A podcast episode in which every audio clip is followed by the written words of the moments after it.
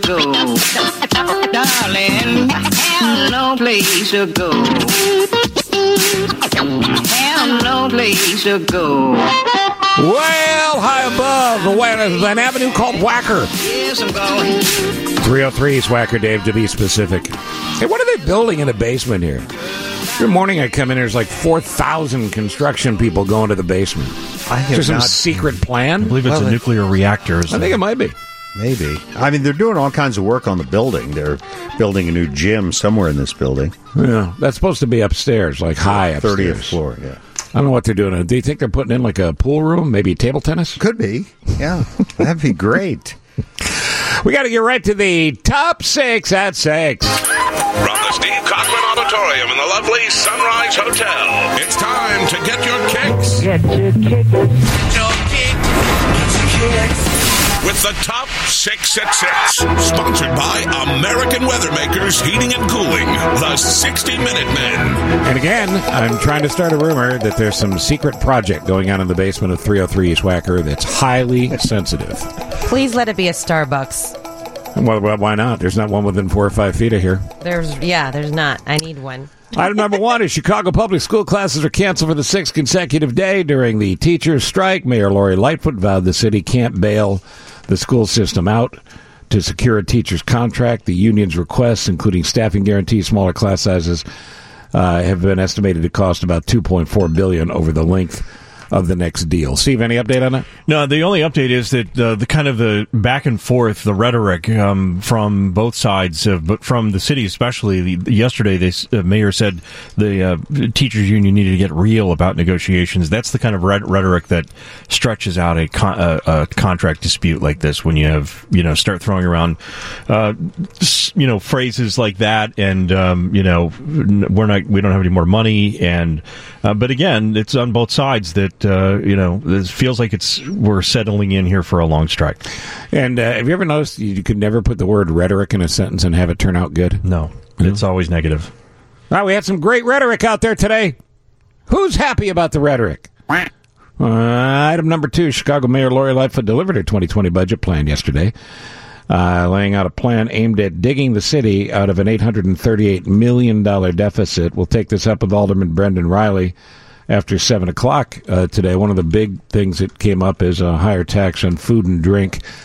And uh, Brendan Reilly has about 9 million restaurants in his district. So uh, he has a particular concern about this. One thing I do know is parking rates are going to go up to $500 an hour. Um, and that seems right. Also on ride shares, legal marijuana, and an increase in revenue from property transfer taxes. Pretty much uh, two things out of that affect me all the time, I'm every going to say, can you imagine if you were in an Uber smoking weed trying to transfer your property, how expensive that would be? On the way to a restaurant. Crazy. Next, State Review Board has approved plans to build an eight-story, two hundred uh, million dollar facility for Provident Hospital in Bronzeville. The new hospital will sit west of the current Provident, be about twenty-two percent smaller, but with more cool toys and stuff. The Illinois Health Facilities and Services Review Board approved it yesterday. Should be completed by April of 2023, and it's a good thing for the neighborhood. Next, Google announced it has achieved a breakthrough in quantum computing research. Let's go live to Dave on this. Dave, you're our expert on quantum computing research. What do you know? Well, I know that uh, quantum, I, I can spell it, and uh, there's research done about using it for computing. Back to you, The quantums are all being researched right now, all of them. Is a leap involved? Yes, That's all I yes, it is a leap. It's a big leap. There's no question about it. Uh, calculation in just a few minutes. It would take a traditional supercomputer uh, computer thousands of years, is what they're hoping to achieve here. So for all of us who uh, do uh, big math calculations at home on our personal computers, this is going to be a big plus because we'll be able to do them in just a couple of hours. And here's a weird thing: it just looks like a giant calculator. It's got big buttons on it. You know, button. There's like eight guys holding it up, somebody else pushing the buttons. it's old school like that. Next, get your cameras ready for the Portillo's Experience. Another one of these pop-up situations. We should do a pop-up Steve Cochran show. yeah. It's to pop up somewhere else in town. How about Yeah, the you have to have basement a at hook, 303? though. Oh the whole point of this is to have a hook and lots of things that will look great on your Instagram because it's all about the photo for the Insta. Well, you and Viv and Dave and Mary, y'all look great on the Instagram. So maybe Grzanich and me, No. and we no, do no, a not me. paper mache sculpture of your head like uh, a, you know, and then people can actually take a photo with Steve Cochran, but it's like uh, And it, it says actual size on the sign in front of it. yeah. Let's just get a chia pet. You guys are mean. I mean, I'm doing. I'm nothing but nice. You guys are mean. When I was a kid, we used to one of love the you. Halloween dec- one of the Halloween costumes I wore was the Charlie Brown head. Yeah. and it was a paper mache head, and Oh, it it was, was? just giant. I'm thinking that's what your head would probably look like if we did a costume. You know, hey, hey, hey, tiny head. what are you talking about? It's just like it has to be I know, dramatic. but Chris Hanich's head is just I as know, big my, as mine. My head But is it has to be something It's got big dramatic and artistic that looks really good that people can stand next to and then post on their Instagram and it makes people stop as they scroll. Mm-hmm. you know on what's their fu- you know what's so funny about this? The pop up idea. I've already lost interest. Oh, I'm sorry. Yeah. I mean, in me. I've lost interest in me as a pop up. Uh, Woodfield Mall is going to be where the Portillo's pop up happens November 6th through December 31st. Step into the French fry room featuring cheese sauce dripping from the ceiling. Sammy, is this a good idea? On your head? What do you want that for? It's a great picture. You Why could you just go to a Portillo's and take those pictures? no, because this is going to be like everything's going to be larger than life. It's going to be striking, visually arresting. Can any of you people go anywhere without taking a picture? It's you about ever- the likes. Do you go anywhere and just look around and just I'm go just look you at the know world? what I'm letting you know what the young people are doing. Will, will the cheese sauce be That's edible? not even me. You know, you'd be like a turkey in a rainstorm. Steve would be in there with his head up and his mouth open. Uh, life-size plush French fries as well in a room and a neon sign that says "I only have fries for you," or you can pose on a giant onion ring swing. Oh, that sounds dirty. Uh, or a hot dog sofa. See, this is why I'm trying to do something I got to tell you, um, I don't think this is what Dick had in mind when he opened Portillo so many years ago. But it's brilliant because you do this and then people advertise for you. Yeah, which is great because Portillo's really does need the business. But can you actually get food there? That's what this doesn't say. Doesn't sound like it, does it? no, Yeah. just sounds, sounds like photo op. plush French fries. And then there's this Cards Against Humanity, the self prescribed party game for awful people, plans to open Chicago's first board game cafe, a restaurant and a bar with a board game library and shop. Ooh, booze and Candyland all in one place? Exciting. It's at the Margie's Candies building in Logan Square and it'll open early next Why does it take until early next year? Just get a bunch of board games, throw them in a room? No, Cards Against Huma- Humanity. That is the game that everybody like. No, I know the game, but I'm saying, why does it take this long to open this cafe? Because it's special. it's Cards Against Humanity. And it'd be great because you can go and you can take a picture next to the Cards Against Humanity people. A giant version. Nick DiGilio uh, talks about show business and stuff coming up. That's it. That's all today for the Top 6 at 6. No more! Sponsored by American Weathermakers Heating and Cooling, the 60 Minute Men. Couple of textures 708 Steve. They're updating the Batcave in the basement. That's the secret plan at 303 East Wacker. I should go down there and say hi to Oliver. cool. Yeah. Hmm. Two? Oliver, the butler. That's uh, Alfred. No, it's a new guy. Him. Sorry. My bad. Alfred, Alfred died. Okay, I'm Yeah. sorry to hear that. Yeah. You could have been a little gentler. Well, the had way to you get somebody new, and they got this guy named Oliver. Uh, six rail, the quantum supercomputer will still get stuck at Cook County property taxes. That's the one thing it can't possibly compute. That and airline fares. Uh, at 622, our friend Nick DiGilio joins us now. I thought you were going to hang out on the show yesterday. What happened? Uh, I overslept. Oh, I went. I went home to get a couple of hours. oh of and then you were coming overslept. back. I got it. Yeah, Well, okay. I thought you were just going to stay here. It was very yeah, I was going to, but I, I, I didn't get a lot of sleep the day before. My, you know, you know, I have a really. I don't know if you know this or not, Steve. I have a very weird schedule. Well, you and the vampires. Um, Yeah. And now tell everybody what time you're on the radio here at the Mighty 720 WGN. I start at 1 a.m. I go till 5 a.m. every uh, weekday morning, Mondays through Fridays. By the way, when we moved you to 1 a.m., and when I say we, I mean they, when they moved you to 1 a.m., that had to be quite a shift in your life because 1 a.m., I mean, that's like noon for me. Yeah, no, you know, to move from from uh, when I started when I first started this shift, it was at 2 a.m. and then they went, "Hey, we're going to give you another hour at 1 a.m." I went, "Wait a minute, I can't do that. Right. I, I don't have that kind of material. I can't. Are you kidding me? I got to do four hours instead of three. What? What? What? What are you nuts?" All right, now there's a bunch of movies opening this weekend that I don't I don't know anything about. I'd rather talk about Halloween, but do I need to know anything about Countdown Black and Blue or The Lighthouse? Well, The Lighthouse is the most interesting one. Black and Blue is a cop drama. Countdown is a is a generic uh, horror movie about a girl who downloads an app that kills her. Uh, so you know, it's a, it's a doc, it's a it's a documentary. Um, Nick's writing a the new movie called Spoiler Alert. Lighthouse does Lighthouse- look freaky. Yeah, well, The Lighthouse is from the director, this guy Robert Eggers, who made a movie a couple of years ago called The Witch, which I think is one of the best uh, horror movies. I don't know. 10, 15 years, and it's a very strange film.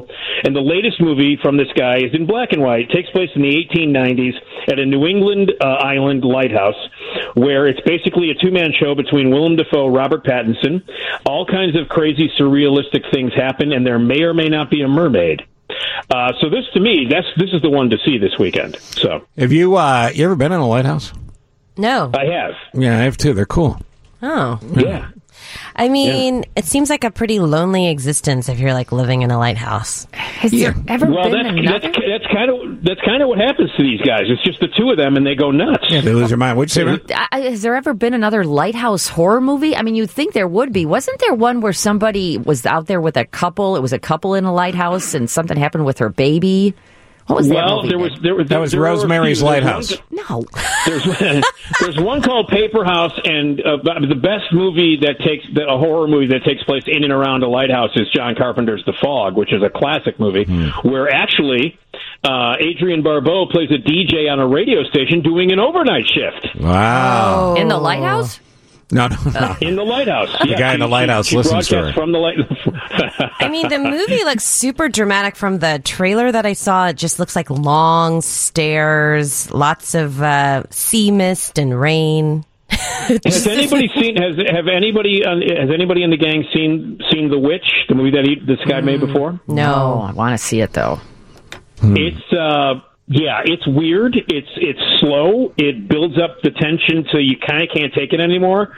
Uh, and it's brilliant. And this is what this guy is good at. And and the fact that he went to black and white and pretty much his entire cast is just two great actors drinking and going nuts in a lighthouse. I'm oh this is like in my wheelhouse big time. All right, so Halloween's a week from today. It's your favorite holiday, and uh, you should never miss a Halloween Nick show because it's uh, it's like it's a movie about a lighthouse. It's different. Uh, but I have in front of me your top twenty-five Google searched Halloween costumes. If you'd like to know, this is from a Oh, new new application called Frightgeist. Uh, Google's got a lot of money; they can throw it away on different things. Frightgeist tells you everything you know about Halloween if you want to Google search that. So here we go, starting at number twenty-five and going to number one: a bear, a cheerleader, a vampire, a ninja, a devil. Those are your first five. Anybody? Anybody in those this year? Moving on, a Sure, mermaid. Dev- You- You're a devil. Devil, yeah, yeah. Okay, about a mermaid, a doll, a princess, anything from Toy Story, or a superhero? Those are your next five. Hmm. Not ringing a bell. I would go. I would go Toy Story if I were going to pick anything. Um, 15's Harley Quinn, 14's Mouse, then anything from Stranger Things, a pirate or a rabbit. I didn't realize how huge Harley Quinn was until I went to C2E2 and everybody was Harley Quinn. I don't even know what you just said. Yeah, I don't know. I don't either. Who's Harley Quinn?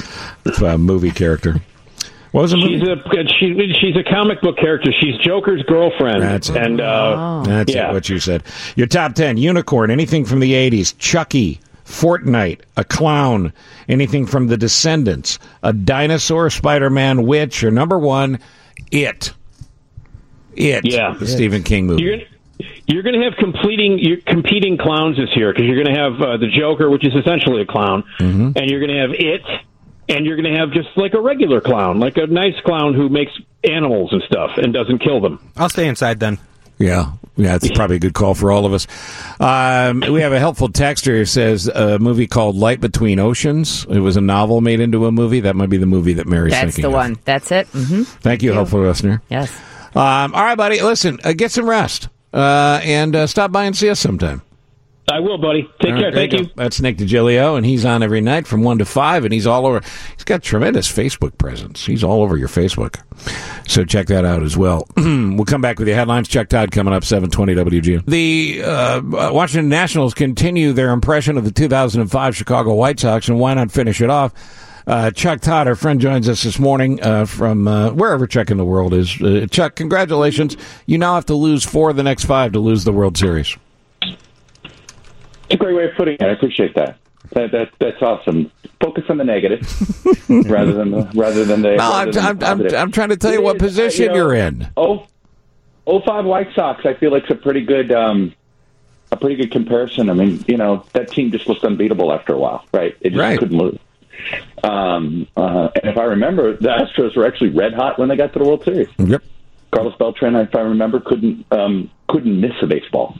And he had some absurd run. I think that was the year he had eight home runs or something, and in the postseason, some ridiculous figure like that.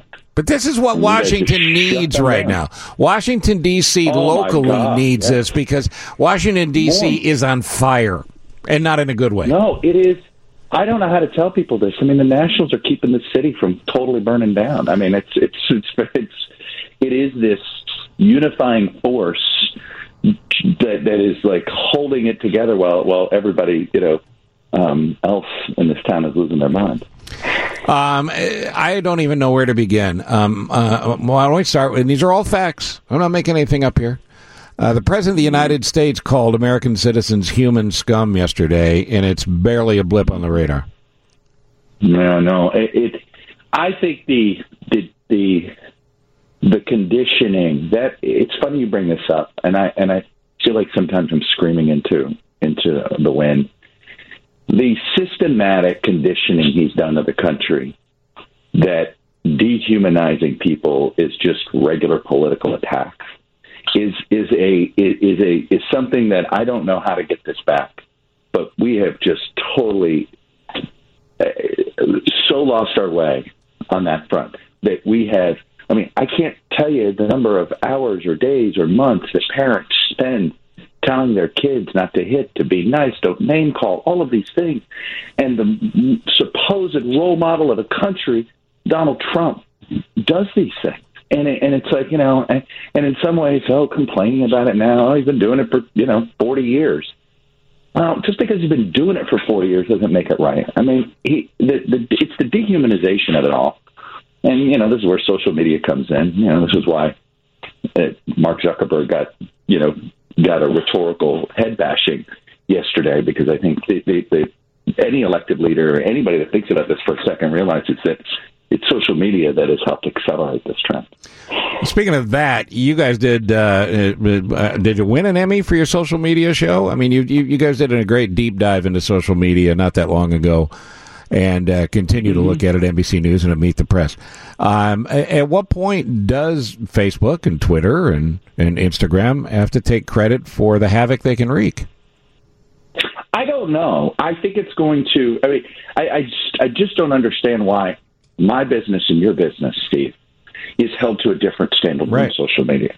Nobody can buy time on WGN, and and WGN's executives cannot knowingly air a, some false ad. Right, of course Okay, they can't do it. It's illegal. We can't do it. It, it, Mark Zuckerberg, uh, I, don't, I don't know. I, I I don't know what I built. Oh my God, I I don't know how to fix this thing that I built. Right. It's the most, it's the weakest, and it's just an obvious like he doesn't want to. He's afraid of messing up the business model. The only business model that he thinks that works apparently for Facebook is using an algorithm to trick people. Because what he's saying is that he is afraid of helping people know the truth or helping people know what's real and what's not real. Which, by the He way, which by the way should be his into rabbit holes. Yeah, and, by- and by the He way, that should be that. his duty as well. That should not be just something an option. That should be something he is compelled to do. Right. He does not think he's a publisher. He thinks he's some hacker who just figured out a way to meet people without looking them in the eye. Well, you know what? I'm sorry that he had social problems talking to people and he had to invent an algorithm in order to improve that or whatever it is. But this is not helping human interaction. Not at all. And then he hides behind it. Yesterday, he's pushing this cryptocurrency and he's like, oh, I just wanted to bring banking to the world. Really, dude? Yeah, I don't know that that's exactly his plan, uh, but I, his business model does look good. It's hard to argue with the stock, and that seems no, to be the number growing one. users, but uh, he, he, he does. But you know, who again? The incentive to stay on social media is to get you riled up. The facts continue. Um, uh, the president stood up yesterday and said that we have peace in the Middle East. I'd like an update from you, Chuck. The that was the hardest thing yesterday. I had to anchor that special report. I mean, there was a time he basically said the moon is the sun and the sun is the moon. Um, he, he, Richard Engel summed it up pretty well. The president congratulating him, congratulated himself for stopping a war he helped start. Um, it, it was the most bizarre thing. Look, uh, the, the the president wanted to get out. We're not out. The president said we're you know getting our troops are coming home. He has sent fourteen thousand troops to Saudi Arabia in the last three months. That apparently has totally been forgotten. I think by the president as well when he talks about that, that he's bringing all these troops home. So those facts don't fit. Um, it is now Russia and Syria, uh, Russia and Turkey that are patrolling this area. We have no say in any of this. We're keeping a small force, a very small force of special ops that I talked to some folks in, in the national security world who think it will at least protect the oil fields. But the president is right. It will allow to keep, and the whole point is to keep ISIS from getting control of those oil fields because that was their source of income when they were able to build the caliphate the first time. So that is why that is a significant thing. So, okay, so now we're guarding essentially the oil, uh, you know, for the Turks and the Russians. There is, I, am reluctant even to bring this up because it's so ridiculous, but people do need to know that uh, this is another thing that's not okay. And again, these are facts. There's a congressman from Florida who would be an insult if I said has the maturity of a preschooler. His name's Matt Gaetz, and he led a group of uh, 20 other congressmen on some faux raid of uh, mm-hmm. the secret hearing that included his Republican colleagues. There's got to be some sort of discipline for this, isn't there? Uh, there, I think there could be an ethics violation if they wanted to do that. Um, I think the next time they could bring Capitol Police and all of that. Uh, look, Democrats have didn't want to see when they did a sit-in, didn't want to see then the House majority arrest them either, and they didn't do it. So there is some tricky politics there. So I think as much as I think some Democrats would like to see Mark Matt Gaetz, you know, frog marched out of that committee hearing, I think that they're in some ways, they're letting the antics speak for themselves. And what are the antics saying? When you have nothing else, when you cannot defend the facts, what do you do? Tip over the table, right? If you, you know, it, it, it, that's essentially what they did, right? You're like, ah, uh, you know, it's like if you're playing chess, ah, I can't win, just throw the table over, right? So you don't get to win either, right? You know, and, and, and all that. So it's what they're doing, but I think it is not a coincidence that it came the day after the single most damning testimony yet uh, in this impeachment inquiry. And look, Republicans right now are just desperate for a talking point to satisfy Fox hosts in prime time. And so that little antic that gave them some programming. But at some point, this thing is going to be a set of public hearings. And, you know, Democrats have to figure out how to navigate what will likely be more sort of fraternity prank like um, antics from the Republicans. Um, and uh, you have Meet the Press on Sunday. You've got MTP Daily. You have the Chuck Todd cast. How do you avoid the redundancy of the uh, of of the truth every day? Which, by the way, I think is the title of my new book, "The Redundancy of the Truth." Redundancy of the truth. It's um, it's one of my frustrations. I I've been leaning lately on the explanatory. I, I, I feel like when when you're because I think we'll sit there and say, God, we keep having to correct this or we keep having to say this. Um, spend more time explaining why the misinformation is happening a little bit, right? So I think in this case, why are the Repub- why the House Republicans resorting to this tactic? They got nothing else left. So I do think we need to do a better job of explaining, and that's what we've been trying to focus on. Because you're right about the redundancy. You just sit there, and you know, at some point, it it, it, it can become white noise to the viewer. So you don't want it to that. But try to trying to explain the why of the antics at least get you at the source of where this is all coming from. Here in Chicago, uh, I am leading a uh, coalition of people uh, to adopt the Washington Nationals as your new favorite team until the Cubs and the White Sox return to the World Series.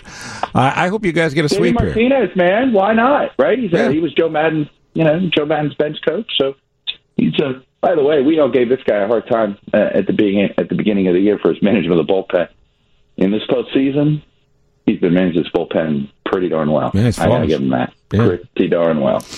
Two up. They need two more, and uh, the folks in Houston can't figure it out because uh, they were heavy favorites going into this thing. All right, Chuck. Good luck. Thanks as always. Thank you, brother. Right. Talk to you soon. See you later. That's Chuck Todd. All right, we're going to do this with traffic, and we'll come back, and I'll say hi to Pat Brady, who's here.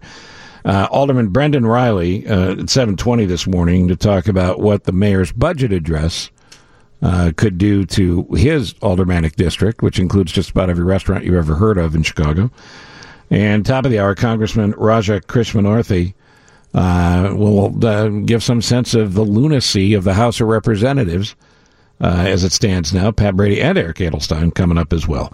Dean later, Coach Colliton from your Blackhawks, and Jim Belushi will join us on the phone later to talk about a gig he has coming up that you might want to know about. And the Steve Cochran Show continues on 720 WG. And now, uh, this is an example of the text I get every day. This is after the Chuck Todd call a moment ago. So the Democrats are the adults in the room? Please. Uh, 847. Uh, it's okay for you to criticize him, but Trump's the bad guy? That's why he uses social media because no one treats him fairly in the news. You act like it's news, but it's your opinion. You clearly are a Democrat. I'm sorry, uh, sir or madam. I am not. Um, and uh, you know, there's the uh, the flip side of this as well, and that's this. Please thank Chuck Todd for pointing out the president's a bully, especially on social media. But so is every politician. They all name call bully and think their voice is the only voice. I pray the younger generation does not look at them as role models of any kind. They're elected officials, and it's time they get kicked out. They should be ashamed of themselves, and they do not set an example for anyone. And it's a shame they are deciding a path for this wonderful country. Please keep pushing back, and how they are nothing but pure bullies. And with that, I say good morning, Pat Brady. Morning, Steve. Well, get a microphone on here for you. How are you? Uh, great. How are you? I'm doing just fine. Uh, we'll get into this in greater detail next hour, but uh, any uh, you know reflexive thoughts on the mayor's budget address? I, well, she got a standing ovation from the city council when she finished delivering it. Um, but the devil's always in the detail with a budget because it's just a proposal, and part of this relies on help from Springfield. But I think she's getting pretty good reviews on making a, a good attempt to balance this eight hundred and thirty million dollar deficit uh, and not raise property taxes. Where's the majority of the money going to come from? Because what I saw yesterday, including a piece I read in the Trib this morning, I think they called it five takeaways, is not going to make up anything close to 838 million. Um, yeah, that's that's true. But the the, the, she's going to do some uh, debt refinancing. There's going to be um, single ride share tax uh, and the things that Alderman Reilly will probably speak about. Uh, tax on uh, restaurant food. So it, there are several different sources of new revenue. Um, she did. I think she did it without eliminating um, positions too. But again, the devil's in the details. These are Well, I think I think she's getting rid of the she's getting rid of the no show jobs. Yeah. Like there's jobs on the payroll that have existed for years that uh, that nobody uh, has to show up for, um, or they're just budget lines right. um, that hurt the number, and she's getting rid of those. Yeah, and it's kind of master the obvious on that's something that should have been done a long time ago. But I, I do give her credit for trying to reach this budget balance without raising property taxes. Uh, the school strike continues. Uh, you got an over under on when it ends? Well, I think would the longest one go 21 days? Uh, 19 or 20. Yeah, um, um, I don't, but at a certain point, probably shortly, the, the parents are going to get fed up with the whole thing, and that's probably going to drive both parties back to the table. And, and watching it in the last week since we spoke last, the thing that I would love to hear that I haven't heard at all is we hear all these things that the demands that the teachers make, and I understand why they make those demands, but I haven't heard anything about the teachers are going to do a better job doing what they do. It's Yeah, not well, like this is uh, a great school system that the, it's a model for the country. Nope, I'd like to see what's maybe some performance standards and things like that, and start talking about that a little more than what can we get from the taxpayers. Oh, look at it's news time.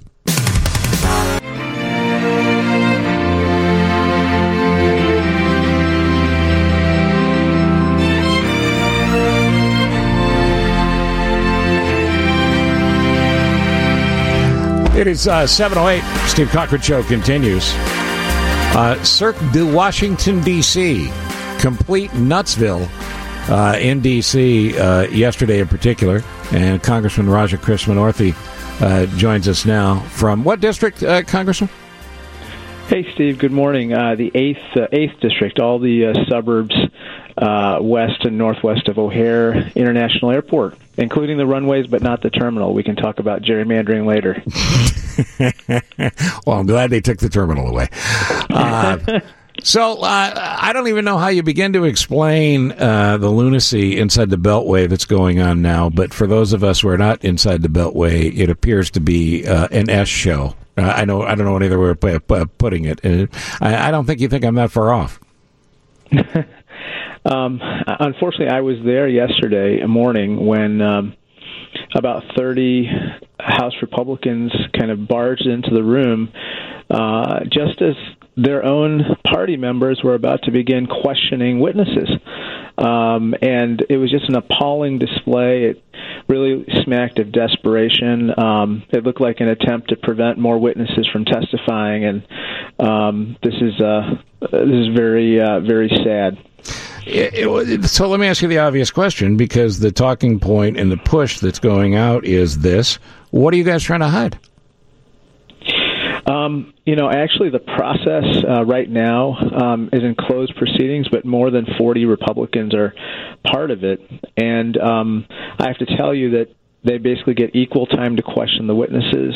They get opening statements, and they can question the witnesses on any subject that they want. Um, we're about to go into uh, more open proceedings uh, and open hearings in you know uh, later on uh, you know this month or early next. But at this point, we're just trying to make sure that in the fact finding phase that witnesses aren't able to align their testimony with each other.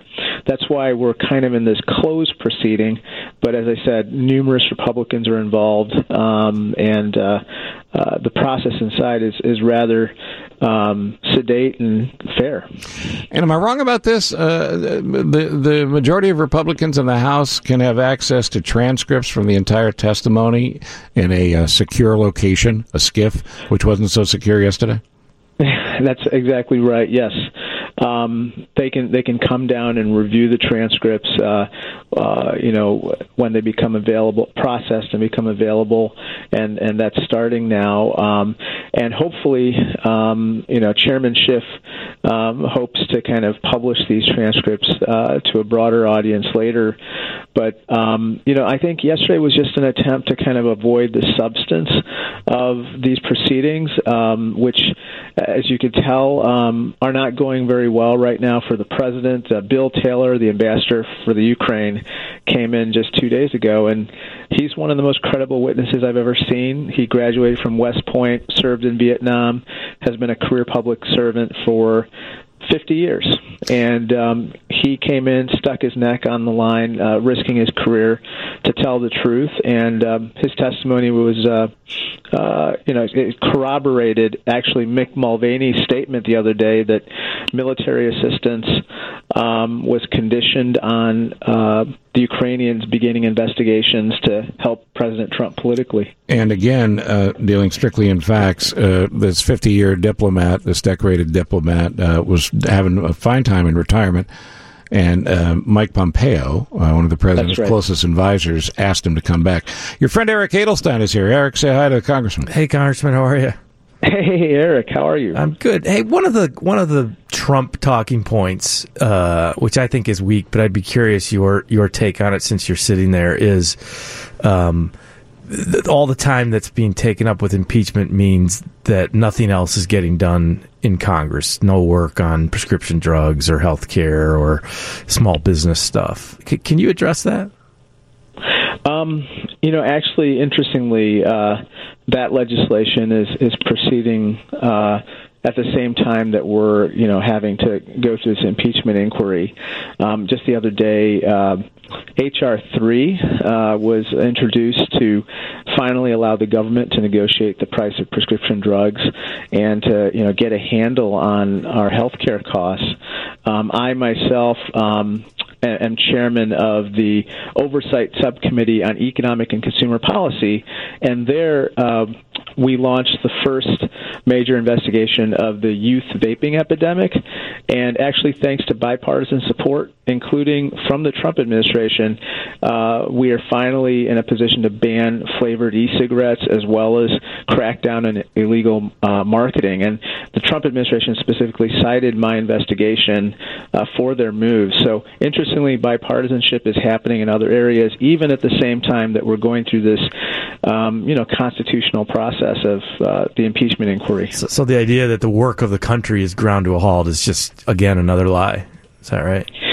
Yeah, it, you know, it's it's it's you know the the president unfortunately has a casual relationship with the truth, and uh, in this case he's incorrect. And um, you know the other thing is I, I I have to say that that the president is really, I mean his tweets are becoming more and more inflammatory by the day. And I think the other day he called never Trump Republicans. Um, and maybe he added Democrats to the mix. He called them human scum. As Republicans, And, uh, it was Republicans, and it's an interesting choice considering Yeah. he may need those votes, uh, you know, in the Senate at some point.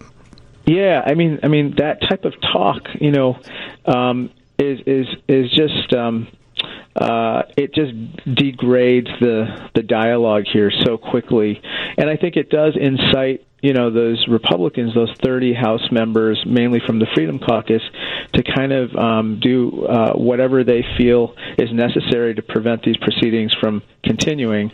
And privately, some of these Republicans are telling me they don't know what the heck's going on with those folks, their their colleagues. So um, it's it's really uh, unfortunate. We got Alderman Brendan Reilly coming up on what's going on with the budget here in town. But last word to you, G.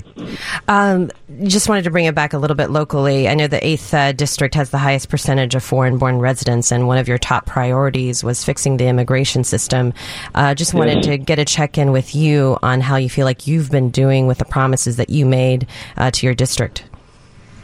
Um, thank you for asking that question. Indeed, 30% of my uh, residents, so 30% of the 750,000 people in my district, are foreign born, including myself. Uh, I'm an immigrant myself.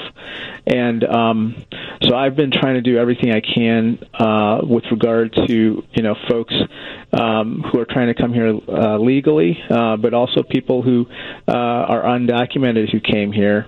Um, I have to say that. Uh, uh, what's happened on the border has just been um, uh, really unacceptable uh, with regard to the treatment of um, whether they're children or families. Um, so we're trying to bring some oversight to that through the oversight committee, and um, uh, we've made some progress there. But we have a lot of uh, work to do. And then with regard to legal skilled immigrants, we're you know basically at this point you know uh, uh, you know putting the uh, closed sign uh, C L O S E D closed sign out um, you know telling them to go elsewhere and taking their talents elsewhere at this point. So this is really unfortunate, and um, trying to work on that as well. Congressman Raja, thank you. Uh, we'll see you later on the news, I'm sure, including uh, congressional ninja warriors, where this thing appears to be headed. uh, thank you very much. I hope not. Thanks. okay. Now we talk politics in detail every Thursday. Pat, where do you work? Next Generation Strategy. Eric Edelstein? Well, right now at AL Media, but I'm thinking about going over to Next Generation Strategies. I don't like your chances. I'm No? going to be honest Yeah, with you. you know, Can you uh, put in a good word for You know what? Use me as a reference. Uh, we're going to get Alderman Brendan Reilly in here, and G jump in on this too, because yesterday the budget news was big news, and Alderman Reilly's aldermanic district looks like you're going to get whacked pretty hard. Good morning to you. good, good morning. I, I don't know how else to. down- downtown's where the money is, so I, I assume if you're going to get whacked, it's going to disproportionately hit downtown. Yeah, but you, you know, I, I, I'm comfortable with that. I suppose you are too. But there's an equability argument to be made, and uh, tourism is a huge part of the economy in this town. Um, what's this going to do to restaurants and bars if uh, this tax pops at a number that seemed to come up yesterday? Well, if I could take it, you know, just to the, the, the, the highest level here, I think that the budget principles the mayor and her team are applying here are responsible and, and reasonable.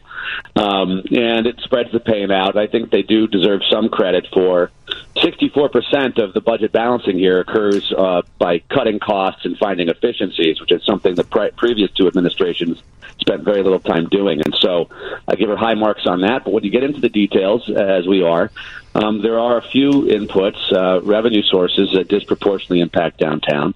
uh, and the restaurant tax is is a concern for me. Um, the city of Chicago currently collects a 0.25 percent uh, tax on your restaurant bill.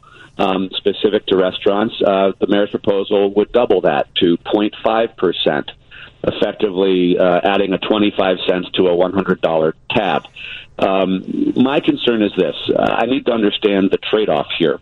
Uh, it's supposed to generate around $20 million or so for the city, but what it also does is gives the city the distinction of having, having the highest sales tax in the nation. And so uh, I'm not sure that's worth it. To your point, we're competing for tourism and convention dollars with other cities. That's not something you can really brag about, um, having the highest sa- sales tax rate. So I, I'd like to work with the administration and see if there's a another way to generate the revenue without earning that distinction. Pat? Hey, Alderman, as a leadership, uh, you have a leadership role um, in Chicago City Council, and it's not like the old days where mayor gets what mayor wants. How's this going to play out in City Council? Um, you know, it's going to be a tough sell. Any difficult budget, you know, eight hundred and forty million dollars is a big hole to to fill. Um, there's a little bit of pain in this budget for everybody, and you know, there are some members of the city council who are going to vote against this budget because it's Mayor Lightfoot's budget. Um, but again, I, I think the way they've built this one, it's defensible. Uh, there are some lingering concerns about the state component. Uh, I'm not terribly optimistic. We're going to get a whole lot of help out of Springfield during the fall veto session, and that means the real estate transfer tax revenue that the mayor's counting on, 50 million or so, may need to be replaced with a local revenue source or additional cuts. And so that's kind of one of the variables that's out there. Um, we're also looking for some assistance on the casino bill and a, a more fair tax structure for the city of Chicago. Um, so we're going to be going to Springfield with a list of asks as they're heading into primary season, in you know into the 2020 election cycle. Typically, I used to work down there. Springfield doesn't have an appetite to help out the city of Chicago, especially in election years, and so that may require some additional heavy lifting by the city council. Jake. Well, I take a, a, a ride share a couple times a day. I'm either in an Uber or a Lyft, and I've just been shocked by the sheer amount of people that are doing rideshare uh, for extra Yeah. income or as a full time gig. Just wondering, can you flesh out a little bit more the details on what the tax is going to look like for those of us who do ride Uber and Lyft, and you think ultimately it's going to affect uh, people taking it? Yeah, I, I do, and you know, my word actually really gets hit on that because it's intended to uh, the, the higher tax is attend, intended to be applied to rideshare trips that originate or end in the central business district, and obviously, um, all of my constituents live in the central business district and work here too. And so, for them, uh, they're getting taxed as they get into the car and uh, to go to work, and then they're getting taxed on the way home. So. Um, that is going to be an issue for my constituents. Um, the, the administration would argue that, that this is a, a good transportation policy. I, I tend to agree. Um, we have an incredible density of rideshare uh, drivers in Chicago, more per capita than New York by a lot. And New York's been struggling with the industry and the traffic impacts. They decided to put uh, caps on the number of rideshare drivers that are allowed to operate. Mayor Lightfoot's going a slightly different direction. She's using uh, higher taxes on those services to cull the herd and hopefully reduce the amount of these cars that are just circling downtown all day long waiting to get a fare. So um, that will likely uh, get some criticism from my constituents. I have concerns about it, but I do understand that the policy goal she's trying to uh, trying to solve for. So uh, we can all get along uh, on some level, and now we just got to make sure the math works. How long is this going to take? Uh, we're going to have uh, hearings for the next three weeks or so. So the mayor gave us a nice overview yesterday, but to your point, the devil is in the detail. Um, we have about a 450 page document we have to pour through. Uh, I'm on like page 35, so I've got a lot of reading to do this Well, weekend. whoa, whoa, whoa, hold on, and hold on, hold on. You're actually reading it? Yeah, of course. I don't know if you heard. That's not done in politics anymore, where the politician actually reads the document. But you go ahead. You do what you need to do. Yeah, I'm a, I'm a reader. I take notes in the whole thing, and, and uh, you'll see you'll see uh, you can tune into the uh, the, the city council uh, budget hearings to the, the city clerk's website. You can watch those hearings live. It's a fascinating time to actually tune into city council because you actually get a real sense of how each of these departments work, what's wrong with them, what are their challenges, how Right. can we improve them. Right, right. Um, so really, I do encourage people to watch this stuff and, and see how it all flashes out. Alderman Reilly, if people want to get a hold of you, what do they do? uh, they can uh, send me an email through my website at ward42chicago.com or at uh, alderman at ward42chicago.com is a great email, too. Appreciate you coming on. Thanks for having me. Headlines are next on 720 WGN. All right, Eric Edelstein, Pat Brady are here. That's Ji Suk Yi as I introduce the band. That's Dave on bass and sports. Uh, Super Joe's playing the drums and producing. Uh, Vivian is uh, questioning her life choices and also producing. Um, and uh, there's Steve in the newsroom and uh, Mary Vandeveld on traffic. Is that everybody? Oh, and hi, I'm I'm Mick Jagger. I'm a great drummer. Yes, you are. Uh, Eric and uh, Pat, jump in on the school strike. Uh, you know, I, I struggle sometimes with how much does this matter to the folks in the suburbs, but what happens to the city matters. And everybody knows somebody in the city who's dealing with this. And there's an economic component too. So it's a big deal, not just because it's Chicago, but because it's a big deal. Um, everybody we've talked to this morning seems to think we're here for a while. Yeah.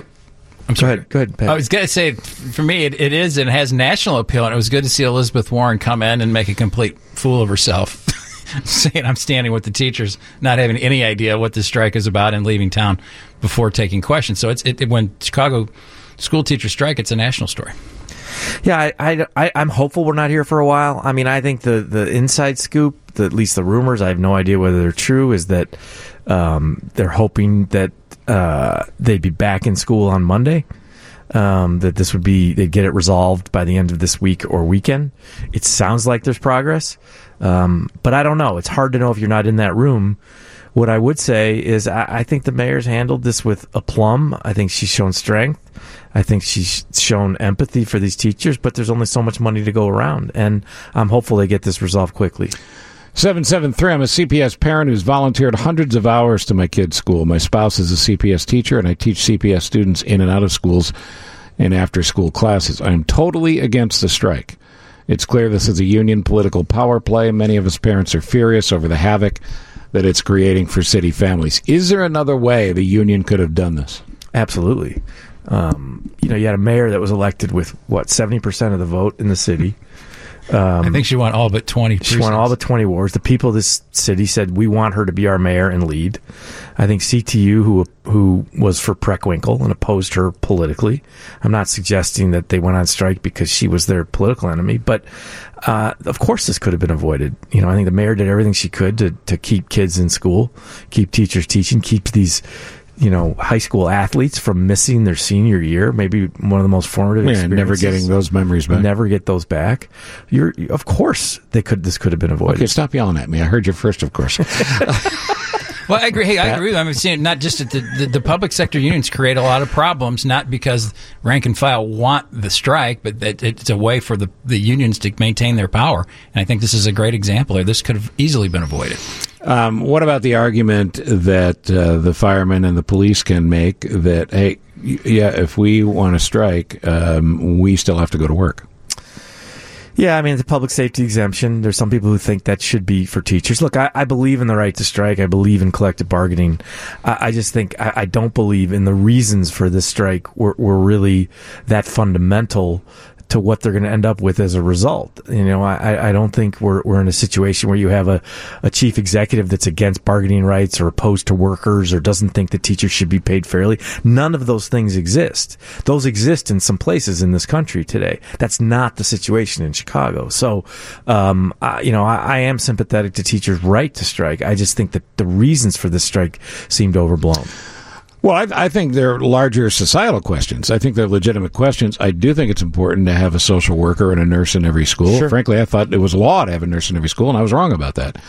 Um, having said that, the big questions we're talking about here, affordable housing, things like that, or uh, even a social worker or a nurse in those cases, if you have one in each school and they're sick, I just don't know how you enforce it because right. what they're asking for and what's enforceable seems really difficult. Well, this is a bit of the problem with, with sort of the new left and this kind of agenda where there has to be, in a sense, these purity tests, you know, the idea of universal basic income and affordable housing for everyone. And, you know, again, it's the world as they would like it to be. And I think it's a, I think it's an admirable vision, but then there's the world as it is. And, you know, that doesn't mean we can't be aspirational and have um, vision and goals for what an ideal society would be.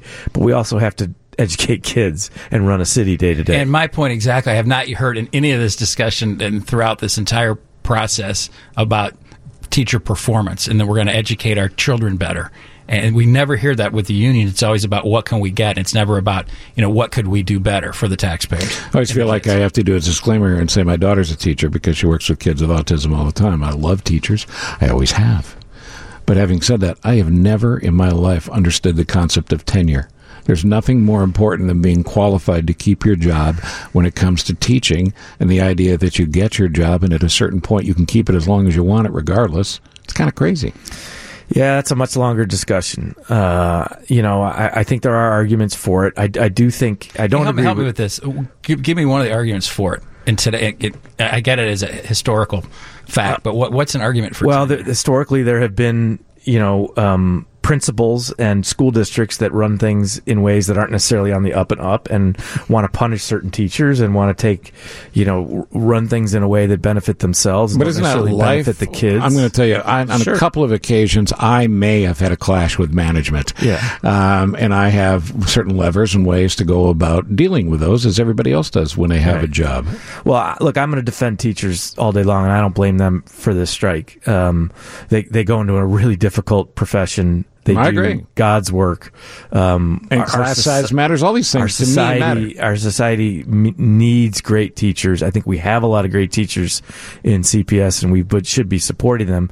But I think sometimes the the CTU in particular kind of undermines the the greater message on how great some teachers are. I, I agree completely. I just again, I'd like to see talking about uh, improved performance along with its in, in, enhanced salaries. Uh, Tenure explanation live from. Uh, Ray. Go ahead, Ray. What do you got? Yeah, hi. The state of Illinois changed the, the framework for how teachers are evaluated a couple of years ago. Now all districts use Danielson framework. The, the is there is there a short does, way to explain that to me? Uh, the, sure. The only thing tenure does is change how often you're evaluated. It does. It's not like it used to be, where once you get it, you're in for life. Okay. Well, that's good to know. Just, so instead of being evaluated four times a year, you're evaluated every other year. All right. I appreciate that. Thank you for calling. Yep. Man, I'm glad I'm not evaluated four times a year. oh, you're evaluated every Thursday. Are you kidding? Uh, we'll come back and talk about the stuff I'd prefer not to discuss, and that would be Washington. Uh, but, you know, it's happening, and uh, somebody has to look at it and then look away. That's Eric Edelstein. That's Pat Brady. That's Ji Suk Yi. And uh, you know who you are, and if you don't, call someone. Uh, all right, so Washington, uh, today, another day, another opportunity for the basement to be lowered another notch yeah. or two. Um, when does this end? Man, if you tell me election day next year, I'm going to have to come over there and smack you. All right. Well, I won't say anything. no. Um, you know, I I am a cynical optimist or an optimistic cynic. I don't know. But I, I feel like we're making progress towards people waking up to the fraud that this president is. And I think, you know, Chuck Todd mentioned it when talking about foreign policy that what, what's up is down, what's down is up. And his shtick of just saying the exact opposite of what the world really is, I think people are onto it. And I think people are getting sick of it. Not everybody. And I think it's, it's, it's a sham. I mean, to call uh, Taylor a what do they call him? An unelected radical bureaucrat. Right. Like this is a 50 year diplomat, a, a, decorated career, West Point, a decorated graduate of West Point, and a veteran, and also a guy who is happily retired, right. who was convinced to come out of retirement by Mike Pompeo, right, one of Trump's inside guys. And then I hear this media report, you know, the guy or a guy or gal anonymous is writing this book right? And people were critical. Oh, they should put their name on it. Well, yeah, the president of the United States is allies threatening the lives of people who come forward. And then we're critical of someone who is trying to tell the truth and doesn't want to put their name on it. Well, that's the problem. There's so much to cover that it's impossible to cover it in depth where it's in depth enough for people to understand it. The whistleblower statute is not a, um, a, a, statute that is designed to have quote due process for those who have been accused by the whistleblower. The whistleblower brings form charges. It's like going to your HR. Mm-hmm. If you go to somebody at HR, your boss is a jerk. That's not a criminal uh, uh, uh conduct situation. That's between HR, you, and the person who you think offended you. It's the same thing here. And Washington has tried to turn this into it's some big criminal case, and and the president in this case is not getting his fair shake. Now, I, the Democrats have done an exceptionally poor job of explaining why they may or may not be rational. Why is that? Because we're Democrats, and you know, message discipline has never really been the thing. I, I think you're right; it should be explained much much clearer. I think I think Congressman Krishnamoorthi did a great job this morning of explaining in very simple terms what Taylor's testimony said that it corroborated Mulvaney that they withheld military aid in exchange for political action, clearly a crime. And you know, I think we all got to be better as a party and as a country in explaining this stuff. And the whistleblower stuff is a is a perfect example of that. Pat. I think uh, watching all this testimony, what we're getting of it come down here, it's clear we're going to get a vote on articles of impeachment. I was glad to hear the congressman say today that these this, these hearings will be public because I think, granted, I understand and, and most of us understand that there are Republicans in that room. I think it does send a bad sign when this is all in secret, so it needs to be in public. But I think what the big question is going to be, and this goes back in history, this will be the third time that the Senate has had to take this vote whether or not to impeach a president.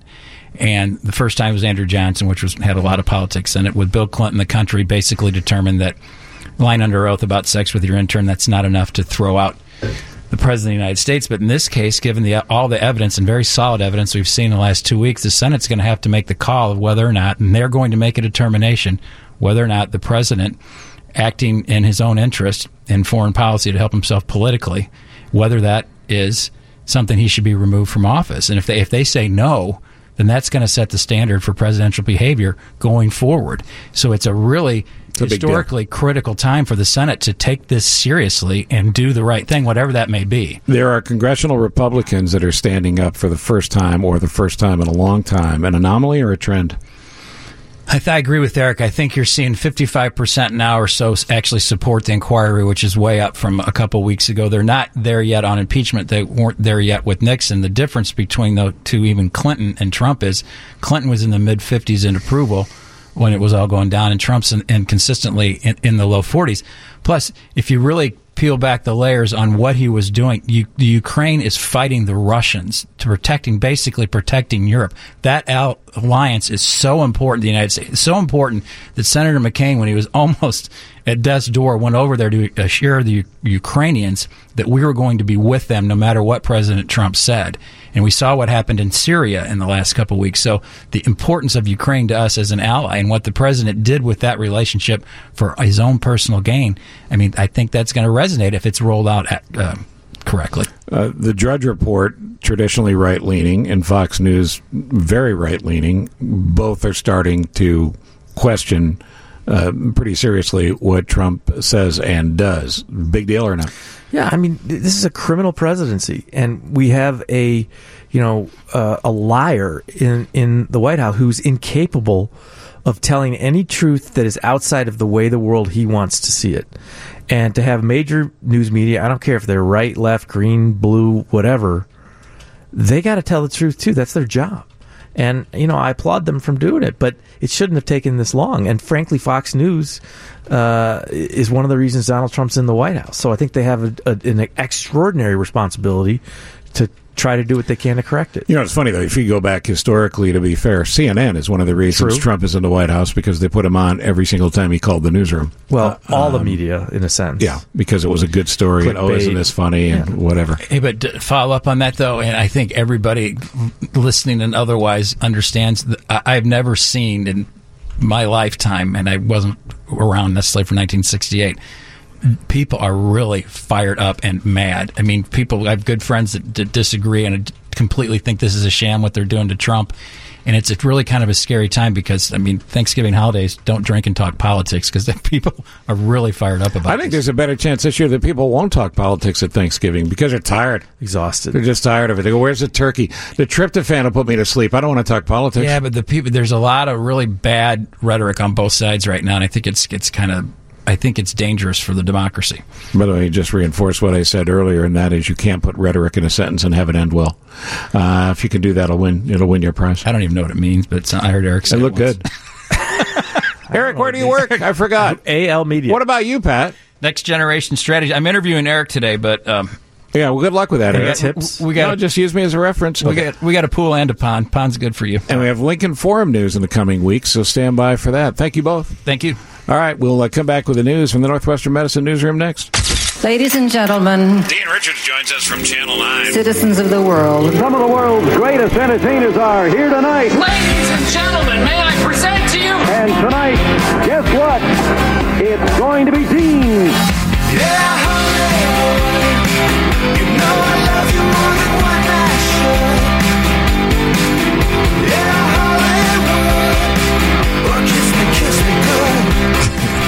me good. Say 10, and we go live. As far as you know, it's always live. Live to Dean Richards, Channel 9, before he gets on a plane this morning and heads for Los Angeles because he's a drifter.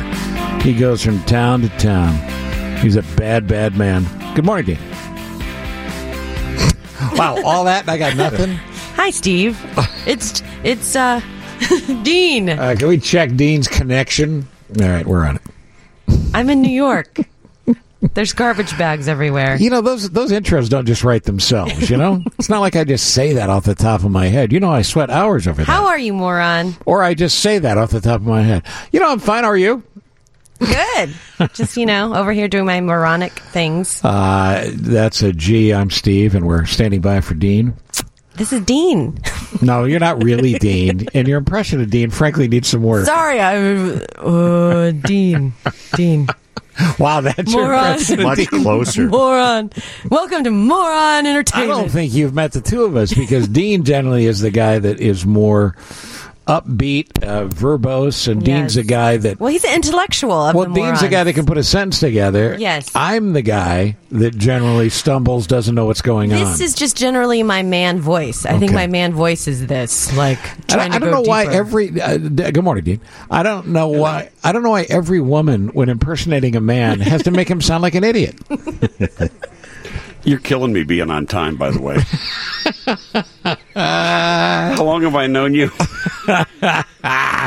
Normally, this eight ten segment would start about eight forty five. Uh, all right, so you're leaving for LA this morning, and uh, what will you be doing there? I'm going to uh, be going to the red carpet premiere of The Irishman, the much anticipated. I'm looking forward to that, even though it's four hours and forty five three- minutes Yeah, long. three and a half hours long. Uh, Scorsese directs it. Martin Scorsese, De Niro, Al Pacino, Joe Pesci. Uh, among many other huge stars in it, they'll all be at the premiere at the Chinese Theater, the famous Chinese Theater on Hollywood Boulevard uh, tonight, and I'll be there talking to them on the red carpet. Uh, tomorrow, I'll sit down one on one with uh, De Niro, and uh, we'll have all that for you next week.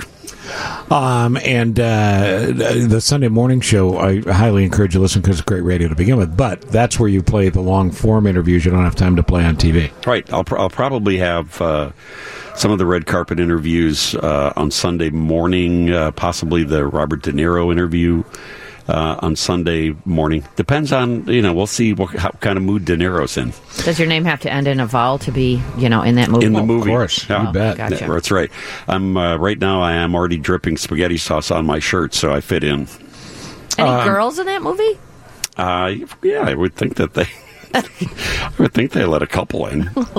High haired, tardy types. Let's see, like a married to the mob kind By the of. way, not T A R D Y, T A R T Y. Uh, uh, uh, let's see here. Let me. Let me uh, this would be an entertaining uh, segment. Yeah, go ahead, look things Yeah, up. no, Why don't no I- girls in the movie. And now Dean looks things up on the internet. Now listen to us Sorry, I typing. didn't mean to throw listen, ya. Listen to us typing. Uh, let me see who. Oh, Anna Paquin is in it. oh, there you go. Um, She good. What? She good. We like her. she apparently She's the our favorite woman. Uh, uh, Kathrine Narducci Mm. and Denival There you go. is in it. Uh, Aleksa Palladino, Oh, sure. Another one. Stephanie Kurtzuba. How about Luciana Babadeguch? Is she in it? no. Also, you got Bless a you. you got a Bobby Cannavale. Oh, she's great. You got a Ray Romano. What the heck is Anna Paquin doing in there? You got a uh, Sebastian Maniscalco. That's interesting. Uh, though uh, it's not his first movie. He's done a couple now. No, he's done. Actually, he's done a couple of uh, dramas. You know him, right, Steve? Sure. Yeah. Yeah. Arlington Heights' very own. Probably the hottest comic in the country. Mm-hmm. Selling out arenas the way Steve Martin did in the late seventies. Harvey Keitel Oh, he's a good woman love actor. him. Fine female actor. going to be in it. Uh, so supposedly they're all going to be on the red carpet tonight. Uh, what a lot of what a lot of them do when they come to the red carpet, they walk on the opposite side of where the press is, so they can ignore us. And, uh, the- And any excuses are waving at the fans? yeah, they're pretending like they care to sign autographs for the fans. Really, they're trying to avoid us. Uh, and that's why you when you see you know the reporters on the red carpet screaming their names out, uh, trying to get their attention for a minute to get them to uh, you know come over to chat. And, and since this cast in particular is who they are, I would expect a lot of this. Hey, you looking at me? Hey, Dean, look at me. What, you looking at me? Well, you, got looking a at me? question? You got a question for me? Let me hear your big shot question, tough guy. Huh? How's my Joe Pesci coming along? Uh, all right, so when we come back, Dean will tell us about a lot of stuff. Uh, Rose McGowan, Once Upon a Time in Hollywood, Cardi B, and more. All coming up. You'll be calling his name. Oh, oh, oh, oh, oh. Dean Richard. All right, back to Dean at Channel 9. Some helpful texters, Dean, are chiming in on your trip. Yes. Says Dean, uh, I don't know if you know it's going to be in the 90s there. You're going to be sweating. You should probably just keep your Speedo on. I did uh, check the weather forecast, and I will be wearing uh, a half shirt and uh, uh, speedo, like like Daisy, like Daisy Duke shorts. Oh, So, that's a hot look for you. super short. That's very good. Uh, helpful texter from the 815 says Anna Paquin plays Robert De Niro's daughter in the movie who has a strained relationship with her father.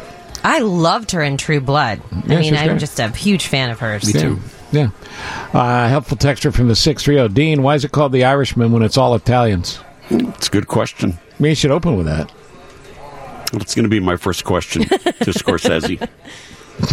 What's the matter with you? Well, hey, what's the matter with you? Yeah. Mm. Hey, you looking Chew. at me? Why are you looking at me? the Hey, matter look at me when I. Hey, Chew. you ask me a question. Look at me. Don't look at me. That's what you're going to be dealing with the whole time. the entire time. Glad I'm leaving, so I don't have to answer any of the hate Pacino. mail that's going to come in today. Pacino's going to come up to you and he's going to do that thing where he talks softly and then he explodes for no reason. well, Dean, I'd like to tell you exactly how I feel. And then De Niro will just mumble. I mean, it should be fun. I've got my uh, ace in the the hole. Uh, if the interview goes south with De Niro, I'm just going to say Donald Trump and see how he responds. Yeah, and then just stand back. Yeah. Yeah, without a doubt. All right, who's Lizzo? Uh, Lizzo, oh, Lizzo has had the number one song in America. I'm just trying to set the- you up. for the past. Well, Dad, uh, Lizzo. I said, who's Lizzo? He's making fun of me over here, Dean, because I Hey, literally Dean. just jumped out of my seat when he said, Who's "Who's Lizzo?" Lizzo?" You, lo- you love her song "Truth Hurts"? Oh, sure do. Mm-hmm. Yeah, It's been number one uh, for seven weeks now. Yep, totally. And uh, the, the the the first line of the song is about taking a DNA test, and Lizzo has uh, said that she was inspired to write this song after seeing a tweet by another singer named Mina Lioness, Yep, who had big something. Fan. very, very similar. Uh, but now two other guys have come forward and said that they should get writing credit on, I like the, them too. on the song as well. What are their names? Bob and Phil. Justin and Jeremiah. What? Raisin are their I always knew them as Bob and Phil. You're much closer to them than I am. Yeah.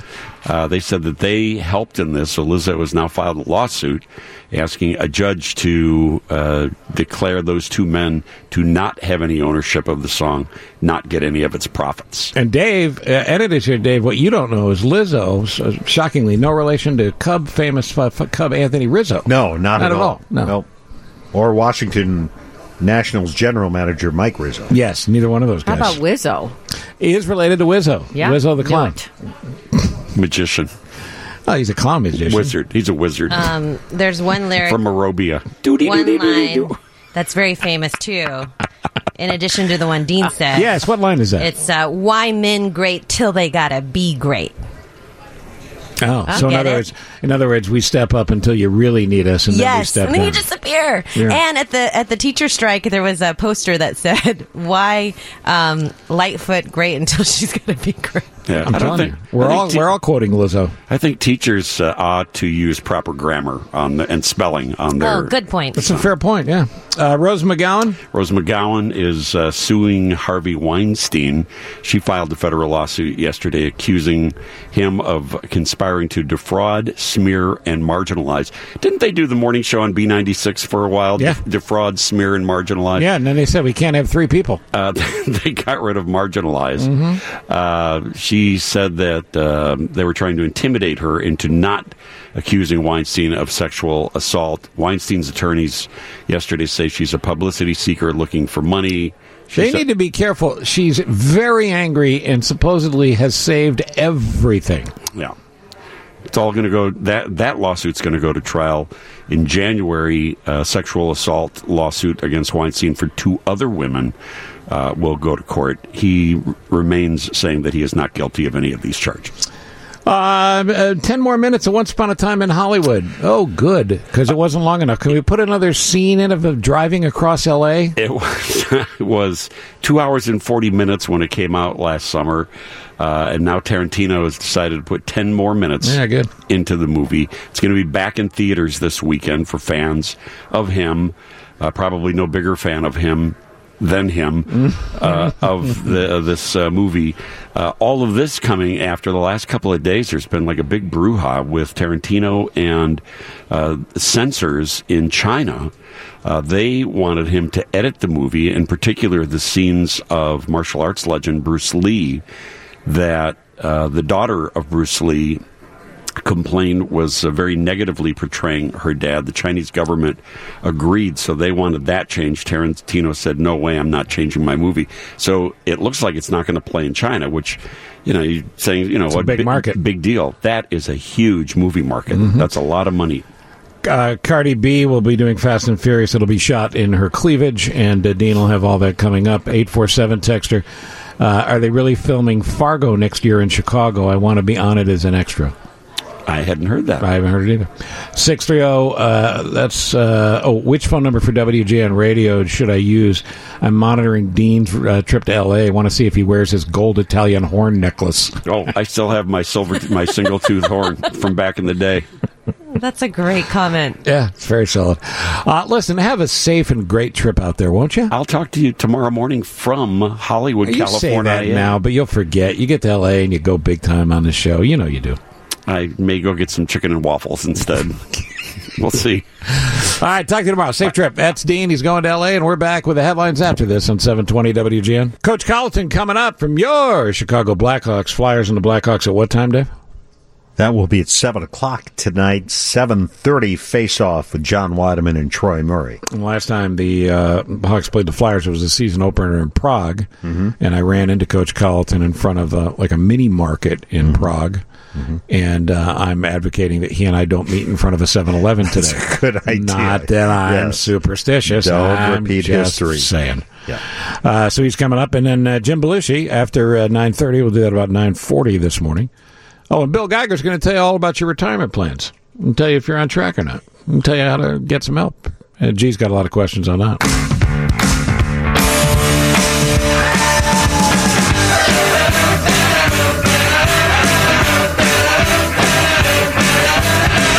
Chicago Blackhawks on your Blackhawks radio station, 720. WGN and the coach, Jeremy Colliton, joins us now. Coach, how you doing, man? Morning, Steve. I'm great, thanks. Good to talk to you as always. Uh, Dave Eanet's here as well, and uh, G is preparing an incredibly detailed hockey question as we speak. Good. All right, so can you learn anything from one game in Prague that you can put in play tonight? Yeah, well, we know what what they're going to bring. They're uh, they're hardworking team. Play a very simple game. They get pucks in. They forecheck really hard. They're going to put pressure on our defense, so we got to be prepared for that. And uh, it's that's it's kind of nice to know what you're getting. We there's no secrets there, and uh, so hopefully that'll that'll have our team really focused on what we need to do to have success. I was downstairs um, as the players took the ice in uh, Prague, and the one thing I noticed about the Flyers, Dave, is they're very big and they're not attractive. Um, so, but they they ha- I tell you, they they skate well. They're all over the ice. I mean, I, I you know this may be an underrated team, coach, in the big picture this year in the NHL. Well, they have some good players, no question, and and the thing that they've done those those those good players, the top players, have bought into playing a more direct game, uh, a harder game, and one I think they they feel will transfer to playoff success as well. They got to get to the playoffs, but they they got some nice pieces, and it'll be a good challenge for us. Jeremy, we've gotten to see uh, Kirby Dach the last couple of games now, and and I noticed that the top three players in the draft, and of course he was number three, uh, are all playing in the NHL four months later. Are, are guys more NHL ready now, or is it just that these three guys were picked at the top of the draft for a reason? Yeah, I think the top guys. There's you know every year there's there seems to be one or two or three you know who are ready. Um, they the players, the young players now they they're they're acting like pros when they're teenagers.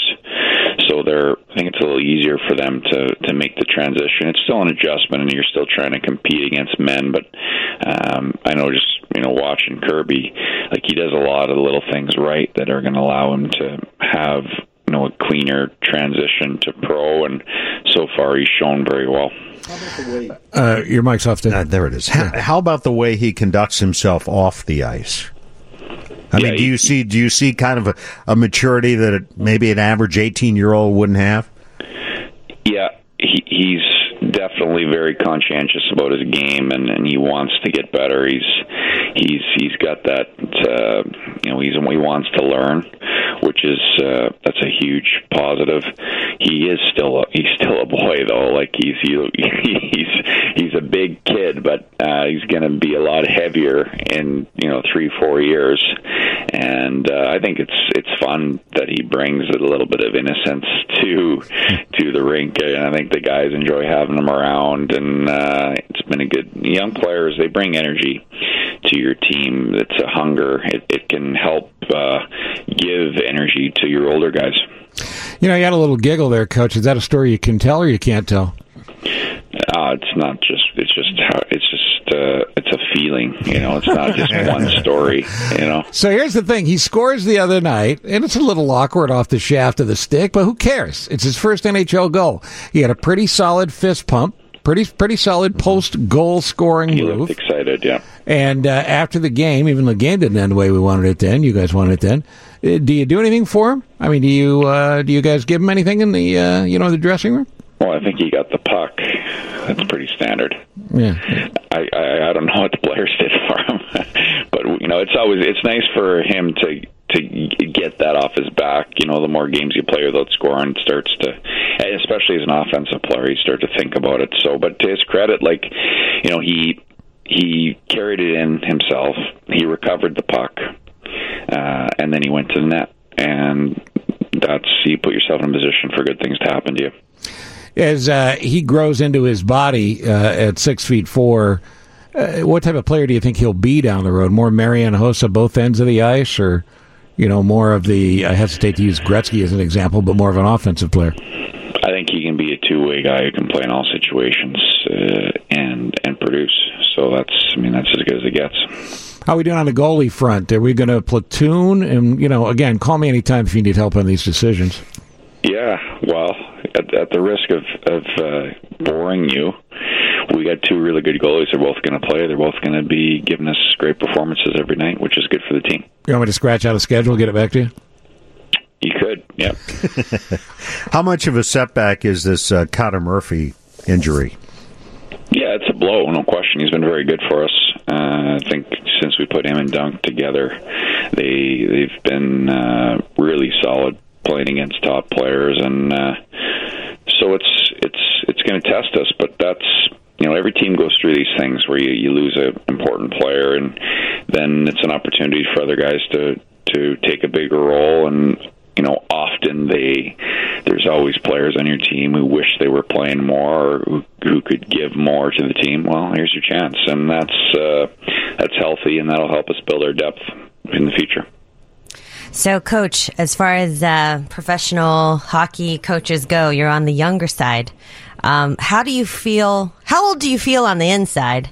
And then, uh, where do you go when you need uh, to find extra wisdom in order to inspire your players? Are you players? asking if he has like a hockey Yoda? Yes, That's a deep yeah. Like, I mean, if you, you know, Uh, She's bringing the big questions, Coach. yeah, that is no question. That's that's a big one. No, um, I don't really think I don't think about being young. I'm just you know you come to work every day. We have a great staff. We work together, and we're trying to help. We're trying to help the team play better. So that's that's really all I focus on. Um, Do you feel like 80 as- years old on the inside, though? Uh, no, but you feel older when when you don't win. That's for sure. You feel young and and uh, you know lots of energy when you when you do win. But um, as far as like looking for inspiration, and you know, I like you know I like reading. I like listening to you know you know coaches, players, retired you know guys who've had success. Um, it's interesting. I, I, want to. You're looking for new ideas, new angles that you can present to the team because uh, you're always looking for ways to keep the players interested as you deliver your message. Often, you're delivering some version of the same message, but if you can uh, spice it up with some some different ideas, it, it helps. Um, it hasn't been that long since you've been a player at the highest level. Uh, Are you 34? Is that right? Yeah, that's that's what they tell me. Yeah. So 34. Uh, who, when you were a kid and you were out there and you're playing on the ice and you were pretending to be somebody, who was the guy?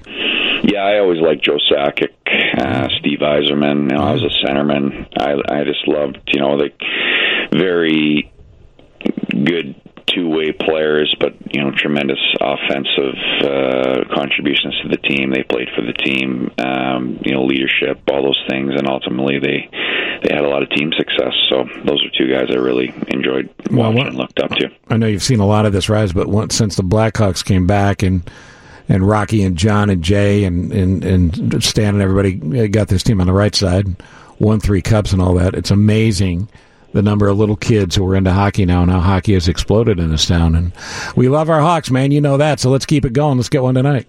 You bet. Thanks a lot. All right, Seaman. That's Coach Jeremy Colliton. Dave, I- you might need to pick up some of the slack in this hour and 13 left in the show. You two, Jay, I got to get a schedule to Colliton on the goalies. yes. I don't think he wants your help. Oh, I thought I Oh, heard. I yeah. I heard a lot of enthusiasm. Yes, I think when you No. offered. Yeah, he doesn't uh-uh. want to ask, Steve. Uh-uh. Yeah. He doesn't want to ask you because he doesn't want to put you in any trouble. But I think since you offered, sure, he's Steve. Steve. Don't do it. Dave is lying to you. Here's the thing: when I when I said, "Coach, can I scratch out a schedule and get it back to you?" The way he said, "Oh yeah, sure, do that," I think really said it was very Nah. welcoming. yeah. I think so too.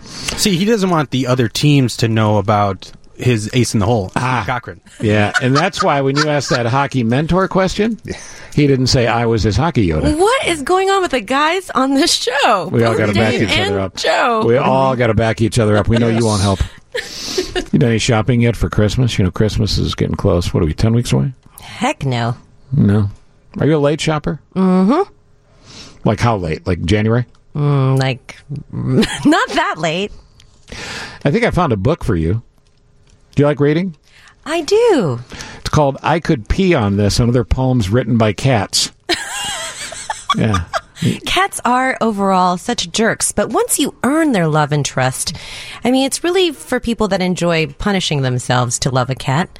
But then once you're in, you feel the love is like unlike any other. I see, see, I see Cat as more of a bad boyfriend, bad girlfriend relationship where you almost stay in it for the abuse, but I could be wrong. Uh, you know, when I when I order something on Amazon, I don't know about you guys. Uh, sometimes I'll just poke around and find weird stuff Mm-hmm. because everything's on Amazon. How about a T Rex wine bottle holder? Oh, I would love that. We're gonna get that for you. A waffle blanket. It's a blanket, not waffle in pattern. It's an actual I could eat shaped like a waffle blanket with a waffle texture and a whole deal. Aren't all blankets square anyway? Oh yeah, but I mean, you, it's got the square ripples and you know. Oh, sort- like you mean the little divots in the waffle? Yeah, it's flaky. That holds the uh, syrup. yeah, you could pour syrup on the blanket and then regret it, but it would look like a waffle. Well, I got smell super good, excited. I thought you were saying that was actually an edible waffle. An but edible no. blanket. No. How many breakfasts would that be? uh, a chia pet Bob Ross. You know, paint with Bob. Oh. No, not your You know thing? what? He his uh, shows are on Netflix, and if you really want to chill out and be zen, Sure. just watch that. I've been doing that a little bit here and there. Mary, I know how you like to waste money. How about a shower head with a wireless speaker? yeah, Is there one for the bathtub? Rather have that. Oh, so like a what would that be? Like a faucet with Yeah. a wireless speaker? Yeah, that would be better. I like my baths better. How about a microwave s'mores maker? I'd take one of those. Isn't it just called a microwave? Why does Yeah. it have to be a s'mores maker? Maybe there's like uh, sticks in there, specific like um, you know, like a chicken on the rotisserie. Yeah, thing. it's it's, it's what you put in the microwave. Right. You stack the ingredients under two plastic arms, fill up the water compartment in the back, and indoor s'mores happen in 30 seconds. I like it. Easier to light a fire. I've been looking for a smokeless indoor grill because I don't have a balcony. Oh, you just want to uh, crank it out in the house. Yes, but without setting off the fire alarms or the sprinklers. What about the George Foreman? Mm, I don't think that really is a grill. It's more of a. They call it the George Foreman grill. I know, like a hot plate that- that- panini You press. can't be the first person that's requested this. There's got to be something. I'm just saying, be on the lookout as you're moseying about on the interwebs. Do your windows open at your place? Well, sometimes. You just need a chimney. Then you can build. I I know a guy who has a Right. grill in his house that has a chimney that Yeah. shoots mm. out the roof of his house. It's I'm really a cool. renter, so Yeah, I know it's not going to work. How about a bicycle pizza cutter to make cutting your pizza more fun? Perfect. I have one of those. Do you? Yeah, somebody gave it to me as a gift. Yeah. Wait, so what do you do? Do you get on top of a seat or something and ride it over you, the pizza? you hold it the palm. Only if you get the extra large pizza. You know what? Grzanich and I were on the same page. That's what I was thinking. Like, Like, do you have to this? power this No, pizza you hold the seat is like where you put the palm of your hand, and then it's got two wheels and it's got two. Oh, it's just in the shape of a bicycle. Yes. Oh, okay. That's entertaining. Yeah. I will continue to find weird things on Amazon for you. And by I will, I mean Vivian and Joe will continue to find weird things on Amazon that I'll take credit for.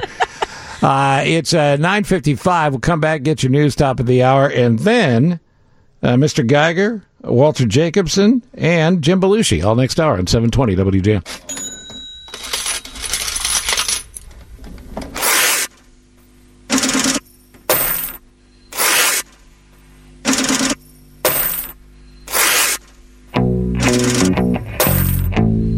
A love theme from Geiger Wealth Management. Money. Bill Geiger gets up every morning. All he wants to do is help you make money and keep money. Right? That's it. Keeping the money part is especially important. Yeah, and right now people have a little bit of panic going on. They do. All right, so what do you need to tell us to have us panic less and be more, I don't know, realistic, but also with a sense of urgency? Well, I, I'll tell you a story. Two days ago, I had a gentleman come into my office, and he says, "Bill," he says, and he had a decent sized portfolio. He says, "I don't know what to do right now." He says, "If I stay in the market, he says, I'm deathly afraid I'm going to lo- give back a lot of my gains. I'm going to lose a lot of money." He says, "But if I get out of the market and it keeps going up," he goes, "That hurts too." And Steve, the way we helped him is we manage money for our clients the same way uh, a university would manage their endowment. Okay. You, you talk to the guy that manages Yale's endowment fund, wrote a book. And what he said in the book, he says, we are not interested in trying to beat the S&P every year. He says, what we care about is we can take out four or five or six percent a year for scholarships and grants and everything. And that our endowment's going to be around 100 years from now. Right. He says, that's what's important to him. And if you think about it, when you're retired, that's kind of what you want to do too. You want to take out four or five or six percent a year. You want to make sure that your money's around to leave to your kids. You don't run out of money. Sure. And so what we do is we keep people fully invested, but we have hedging strategies. It's kind of like putting an airbag uh, on your portfolio. So give me an example, if there is an easy one to explain of how that might work. Well, let's let's look at the airbag. You- You don't even know the airbag's there. Okay. You're driving down the road, you get in an accident. Boom. It comes out and it keeps you from hurting yourself. Right. We do the same thing with our portfolios. We set it up so maybe the maximum you can lose is 15%, maybe 20%. And then you don't have any more losses. It protects you. It As keeps you from getting hurt. a free fall. Yeah, and, and most people can can they can live through a 10, 15, 20% drop, but not a 50% drop. So what that allows them to do, and this gentleman we're doing the same thing for, he can stay fully invested. The market keeps going up, he keeps doing well. Sure. But if the market hits the skids, gets in an accident, he's protected from a big loss. Now, you fully believe, or at least you did last time you were in, there's a correction coming. It, well, there is. Because what goes up The must come down. sixty-four thousand dollar question is when, right? Right. And and when you get up in the morning, you're also concerned about your own family and the money you make. Yeah. So if your job is to make sure that my money's okay. I trust you by doing it because you got to make sure that your money's okay. This is your job. Yeah, and and and the first part of our job is to protect our clients. That's the first part. After that is to make the money, provide income for them, all the neat stuff that you do for retirement planning. But the first priority is to keep what you have. You've worked 40 years to save this money. You've got more money you've ever had in your life. This is not the time getting up to retirement that you want to lose 30, 40, 50% of it. Well, I've known you for a while, and, and I feel like I've learned a lot from you. But one of the things I, th- I think I've learned is that um, we can be self sabotaging when it comes to this stuff. That we try to outthink the market, or we try to outthink the Bill Geiger, uh, or outthink people that uh, do this every day. I always look at you as like the pilot of the airplane. I can't fly the plane. I'd rather have you fly it. So that's why I return to you. But there are reasonable and unreasonable expectations of what you can do. Like when people come in and go, how much do I need right now? But they can't tell you what they want to do with their life and how expensive it's going to be going down the road. So you do have to work in some general you know, generalities and just try to keep between the white lines. Yeah, and and w- we help people through this process. It, it it's if if you ask a couple what what is your lifestyle cost right now, what goes out the door on a monthly basis? Yeah, a lot of people have no idea. Most people have no idea. Okay, and we help them through things like that so we can understand what they're going to need. Then we make sure that we set up their portfolio so they have the income that they're going to need, and we make sure that they don't have any big losses along the way. Our goal is, is for our clients to be able to sleep at night once they retire, to keep their lifestyle, and leave something for the kids. If you're 60 or 65 years old and you've done okay and your house is paid off and you know your net worth, Yes, sir. uh, is there a target percentage when you look at your net worth that you ought to be able to live on? Uh, Or that's pretty lifestyle specific too, I suppose. That's pretty lifestyle specific too. The, as you were saying, as you were describing that, sixty years old, you've saved. You, uh, the first thing that was going through my mind is that's about the time you need to come in and sit down with us. Mm-hmm. You know, late fifties, early sixties, because if you think about it, most people just keep investing the same way they did since they were in their thirties. They're trying to hit the ball out of the park, trying to hit the ball out of the park. Sure. And and this is a different stage of your life you, you don't have 30 years to make up a big loss anymore. So this is this is the time in your life you you want to look at your portfolio, make sure that it's structured right for retirement, and it's and it's that's why we specialize in that. Now, I know there's a lot of women who are competitive in this regard as well, but I think I'm not speaking out of school when I say it's more a male thing where guys would like to be a little risky, not risky, but they want to have a little money to play with in the market. They want to shoot for something that's going to pop. That's okay if you understand that money is going to be in a higher risk position, right? Yeah, it, and there's nothing wrong with taking a part of your portfolio and, and setting up a play account. And you know, do whatever you want in that play account. But the bigger part of your account, the serious money, you want to you Money wanna live on. You want to treat it seriously because that's what's going to last you for the next thirty years. That's it. Unless you unless you win the lottery. Knowing a correction is coming, um, is real estate something people ought to be looking at now? not so I'm much? not so sure in this area. Um, uh, the gentleman that's on from Crain's every once in a while in the afternoons. Yeah. Um, I listened to him last week. He sounded downright depressed. About the greater Chicago and Illinois area. Yeah. But Yeah. around the country, like, you know, maybe Well, around the country, that's different different argument. It might be a different argument. So yeah. maybe buy something in Florida, then maybe that's a good investment for that could be.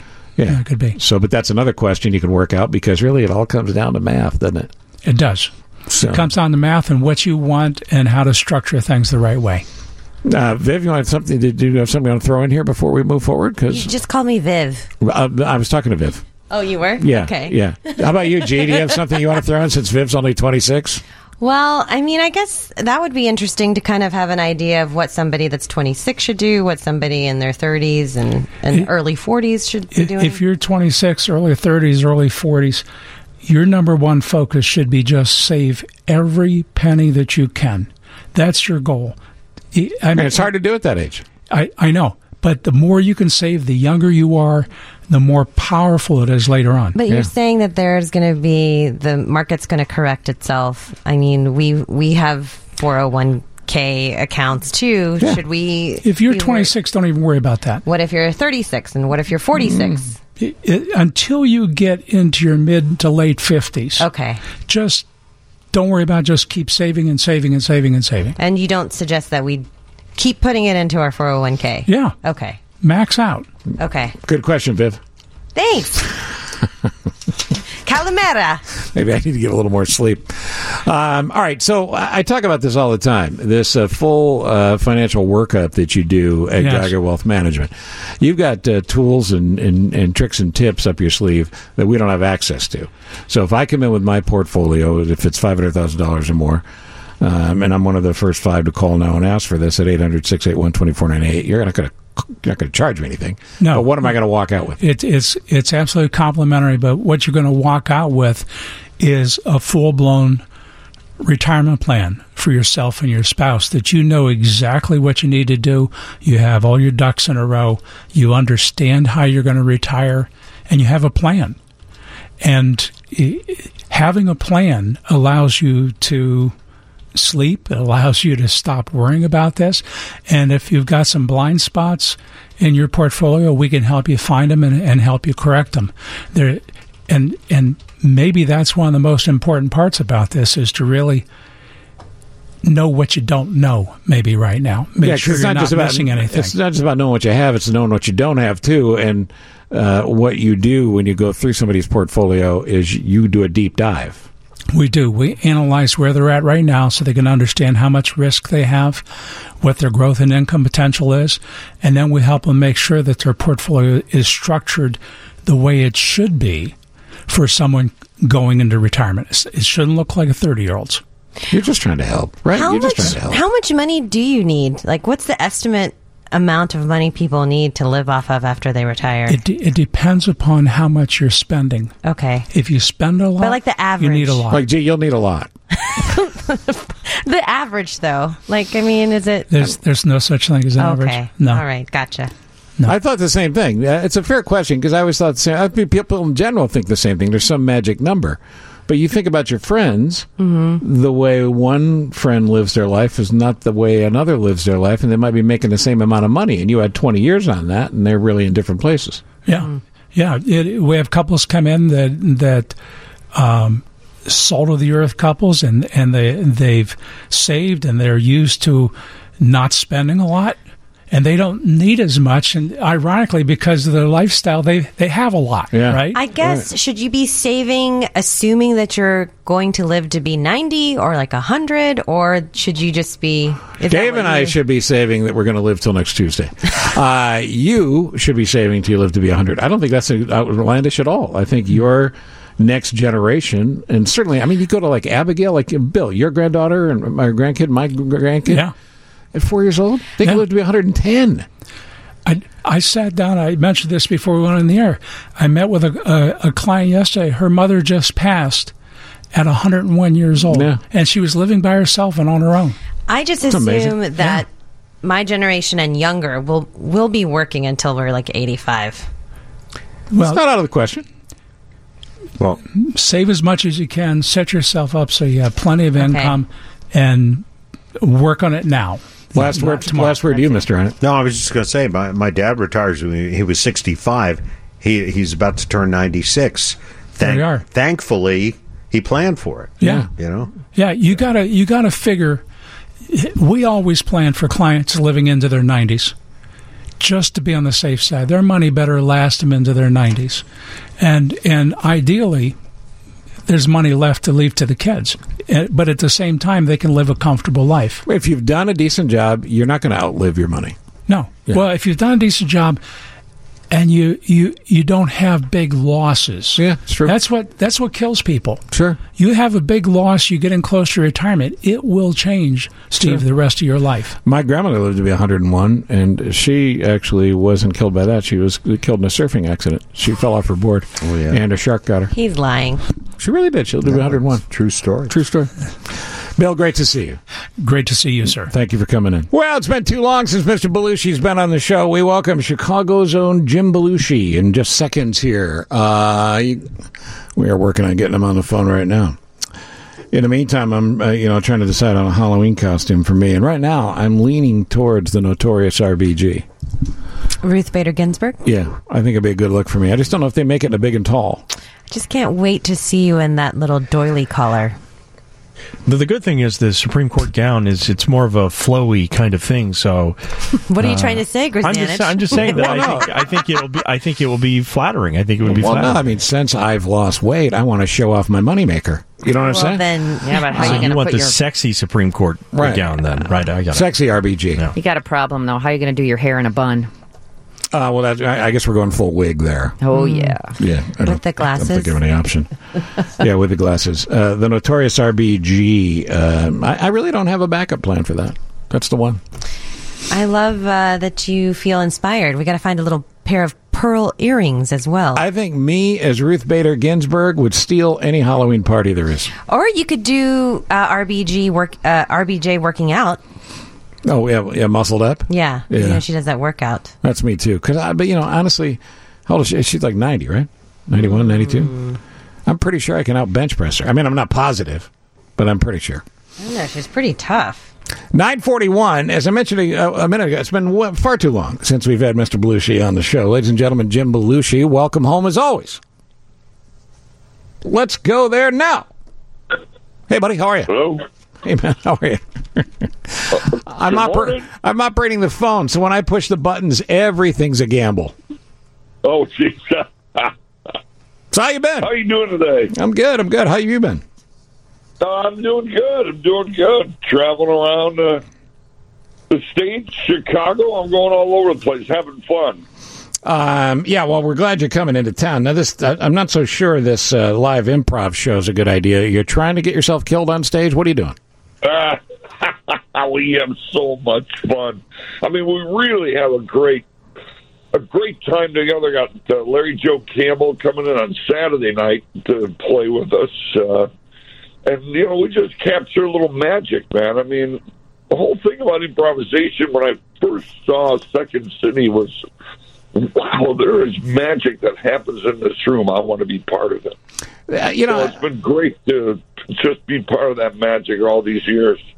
anybody that's ever been on st- well I'll, I'll boil it down even farther. Anybody that's ever told a joke in their office with a couple of people standing around and you forget the punchline you get that little trickle of sweat running down your back um, you get a sense of what it's like. But there is a rush to it. It's like jumping out of an airplane. When you're doing improv and somebody's just throwing stuff at you that's how you find out how funny you are real fast Oh, and you can find out how not funny you are too. That's very the, true. Uh, dangerous line that you walk, but that's the edge, and that's kind of the fun, and the, the adrenaline comes up, and you say things that you never knew you would say, and sometimes it's funny.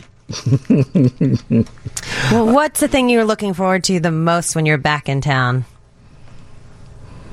Uh, well, I'm looking uh, forward to the improv. We had such a great time there in Schaumburg last time. We sold out, and uh, the audiences were just so warm and accepting that uh, it's it's like putting on a warm blanket, you know, coming home and uh, improvising and laughing together so hard. It's it, it's a good show. We've we've had like eleven standing ovations in a row. Wow. Group, so yeah, it's it's been a ball. That's pretty impressive. By the way, it's Friday and Saturday night at the Improv at Schaumburg at uh, at Woodfield, which is a great room.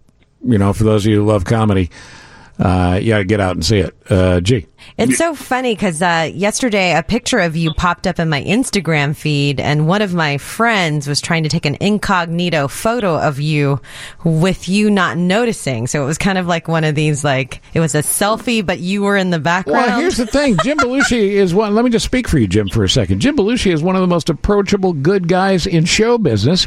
You can go up to Jim and say hi anytime. Uh, almost any time. No, I mean anytime. In a dressing room at the mall, uh, with a face full of pasta, whatever.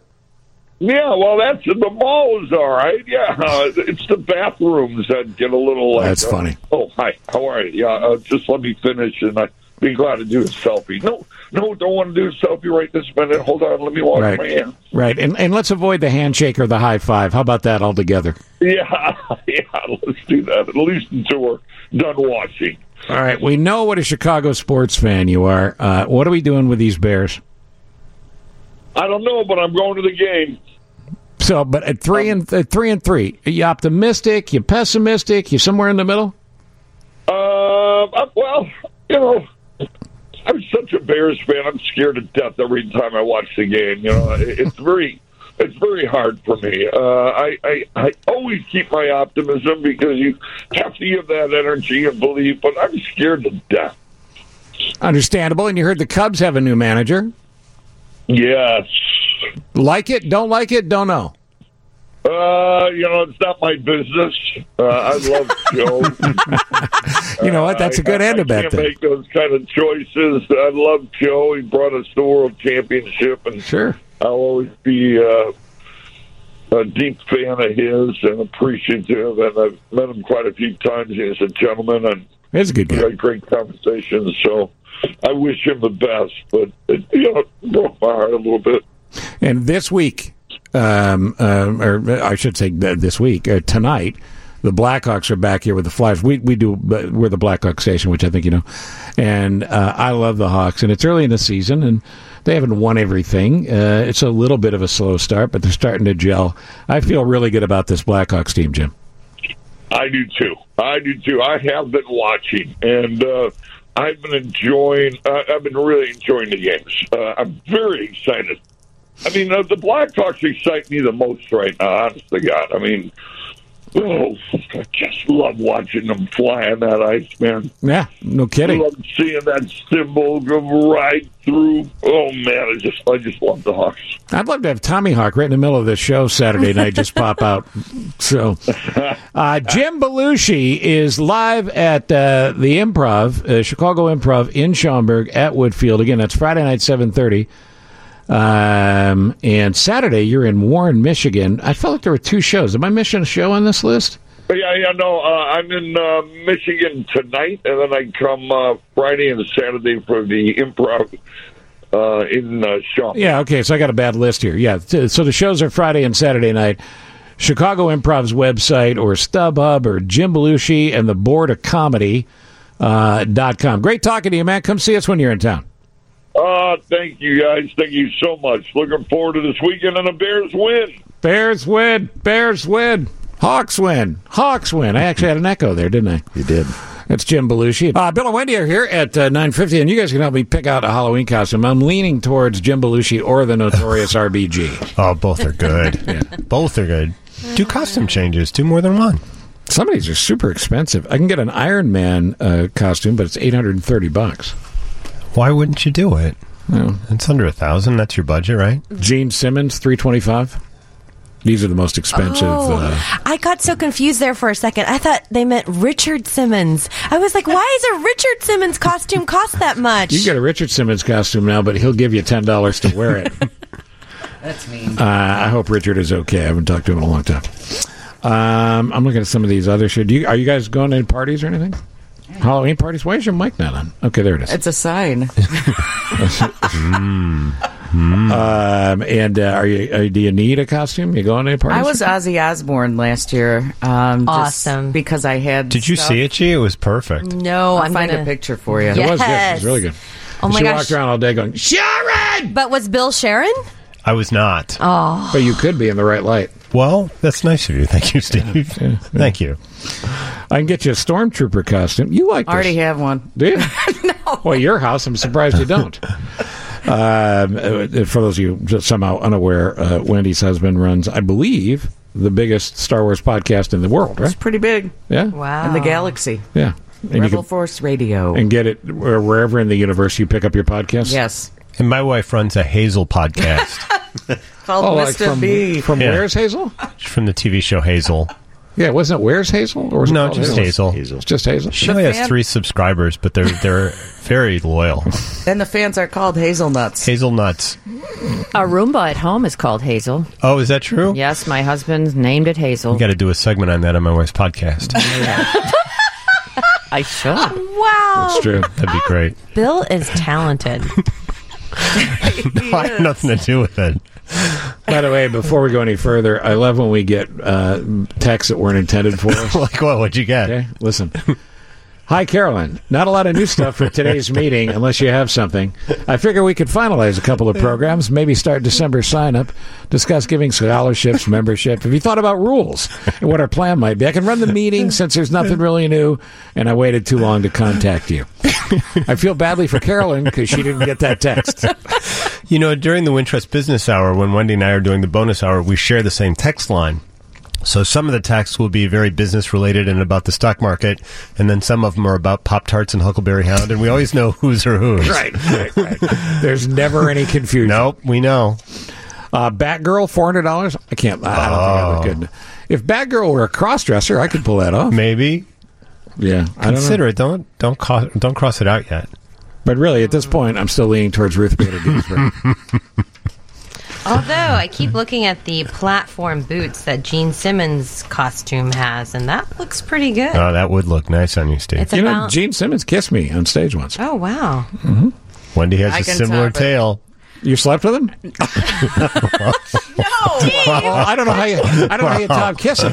Wow. I have kind of a long tongue. Look at the so HR people stop by.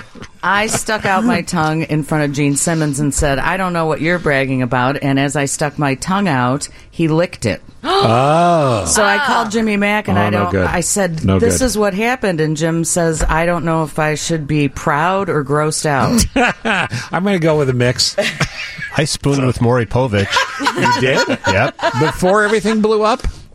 Right around the time. Oh, How boy. did Connie feel about that? She was all right with it. yeah, she's, She's fine with aiming it. to keep Maury out of the house at Yep. this point. It'll be just fine. What are you guys doing on the show today? so much stuff. Really? Yeah. Because uh, you seem confused about what might be fears coming and up. phobias, Steve. Everybody. It turns out nearly everybody has a strange fear or phobia. So we will discuss that at great length. What's yours? Needles.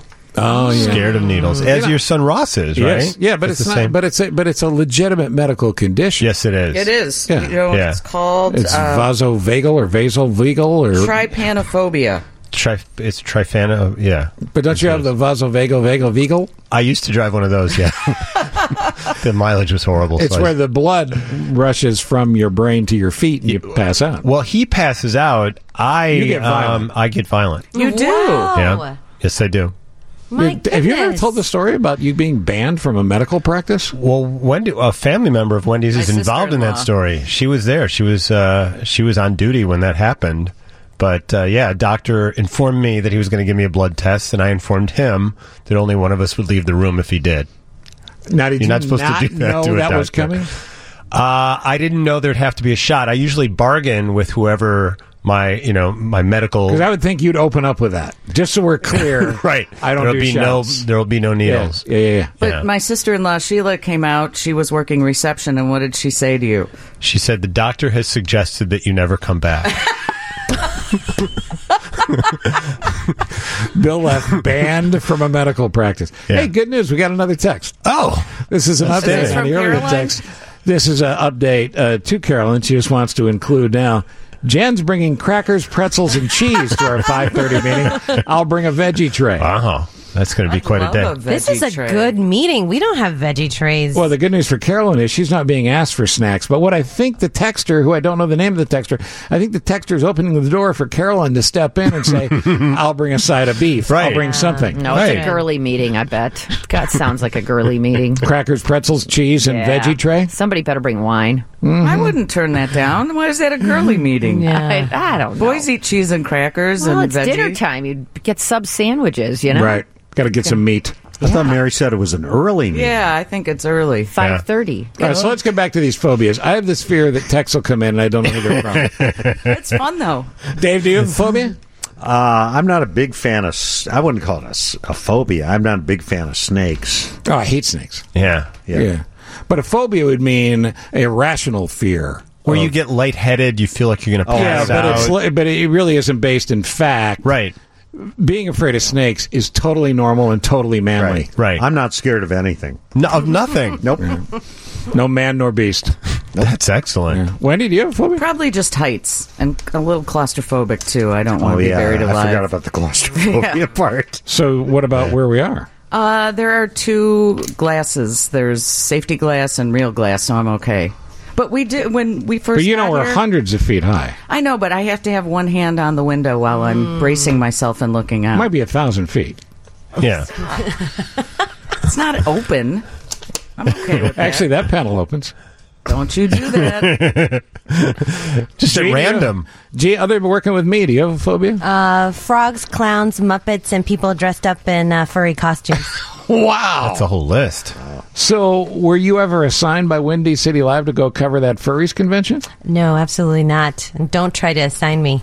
It's very suspicious. Why do you have to hide in there? And it's going to be very sweaty. I'm with you on that. I don't like mascots or th- other than Yeah. Southpaw. It's like and I Tommy don't. Hawk's okay. I don't know who's in there. This is suspicious. I'm so with you. Thank you, Wendy. But what do you think they're going to do? Take you to a high building and make you look out a window? No, but you can't see their eyes, and your eyes are the It's window to the creepy. soul. And Muppets are little versions of that. I like Muppets. If you ever want to scare G, show her an episode of The Masked Singer. Watch what happens. I think it might have had something to do violent. with Kermit the Frog because he's a frog, a Muppet, and kind of Oh, yeah. She got a problem with all of it. Yeah. Well, I think Miss Piggy feels she's sleeping. it all comes full circle. I don't know if you Did- noticed. It did come full circle. Yeah. Well Uh, done. Uh, I'm going to go with Dave on snakes. I don't really have a fear of heights. Not at all? No. No. I like snakes. I had a snake when I was younger. Well, it goes with your Ozzy Osbourne situation, doesn't it? It was prep work. Um, Many years. Yeah. I'm like Dave. I fear nothing. What, that's admirable for both of you guys. Admirable or maybe a little dumb. Right. Yeah, it's It's right in the middle of those. It's possible it could be both. Hey, do you guys want to play back my Jim Belushi interview? If Yeah, we would. We were going to ask. Is that all right? Yeah. I don't listen- know if we'll have time. listen, listen, I'm going to tell you, he's going to be great at 7:30 on a Friday or Saturday night. I'm just Yeah. advising you not call him at 9:30 in the morning. It's early. I'm pretty sure he just woke up. Yeah. So, all That's right. fine. Uh, nice to see both of you. I wish you nothing but a good show. Thank you, Steve. Uh, we're going to come back tomorrow. G. Looks like we have to be here. I'll be here. well, that sounded reluctant. Looking forward to it. I'm looking up the word enthusiasm in the dictionary. There's a picture of you guys right now. Let me tell you something. Tomorrow's show, Yeah. even better than the Jim Better than that? interview. Even better. All right, when the music starts, it's news time.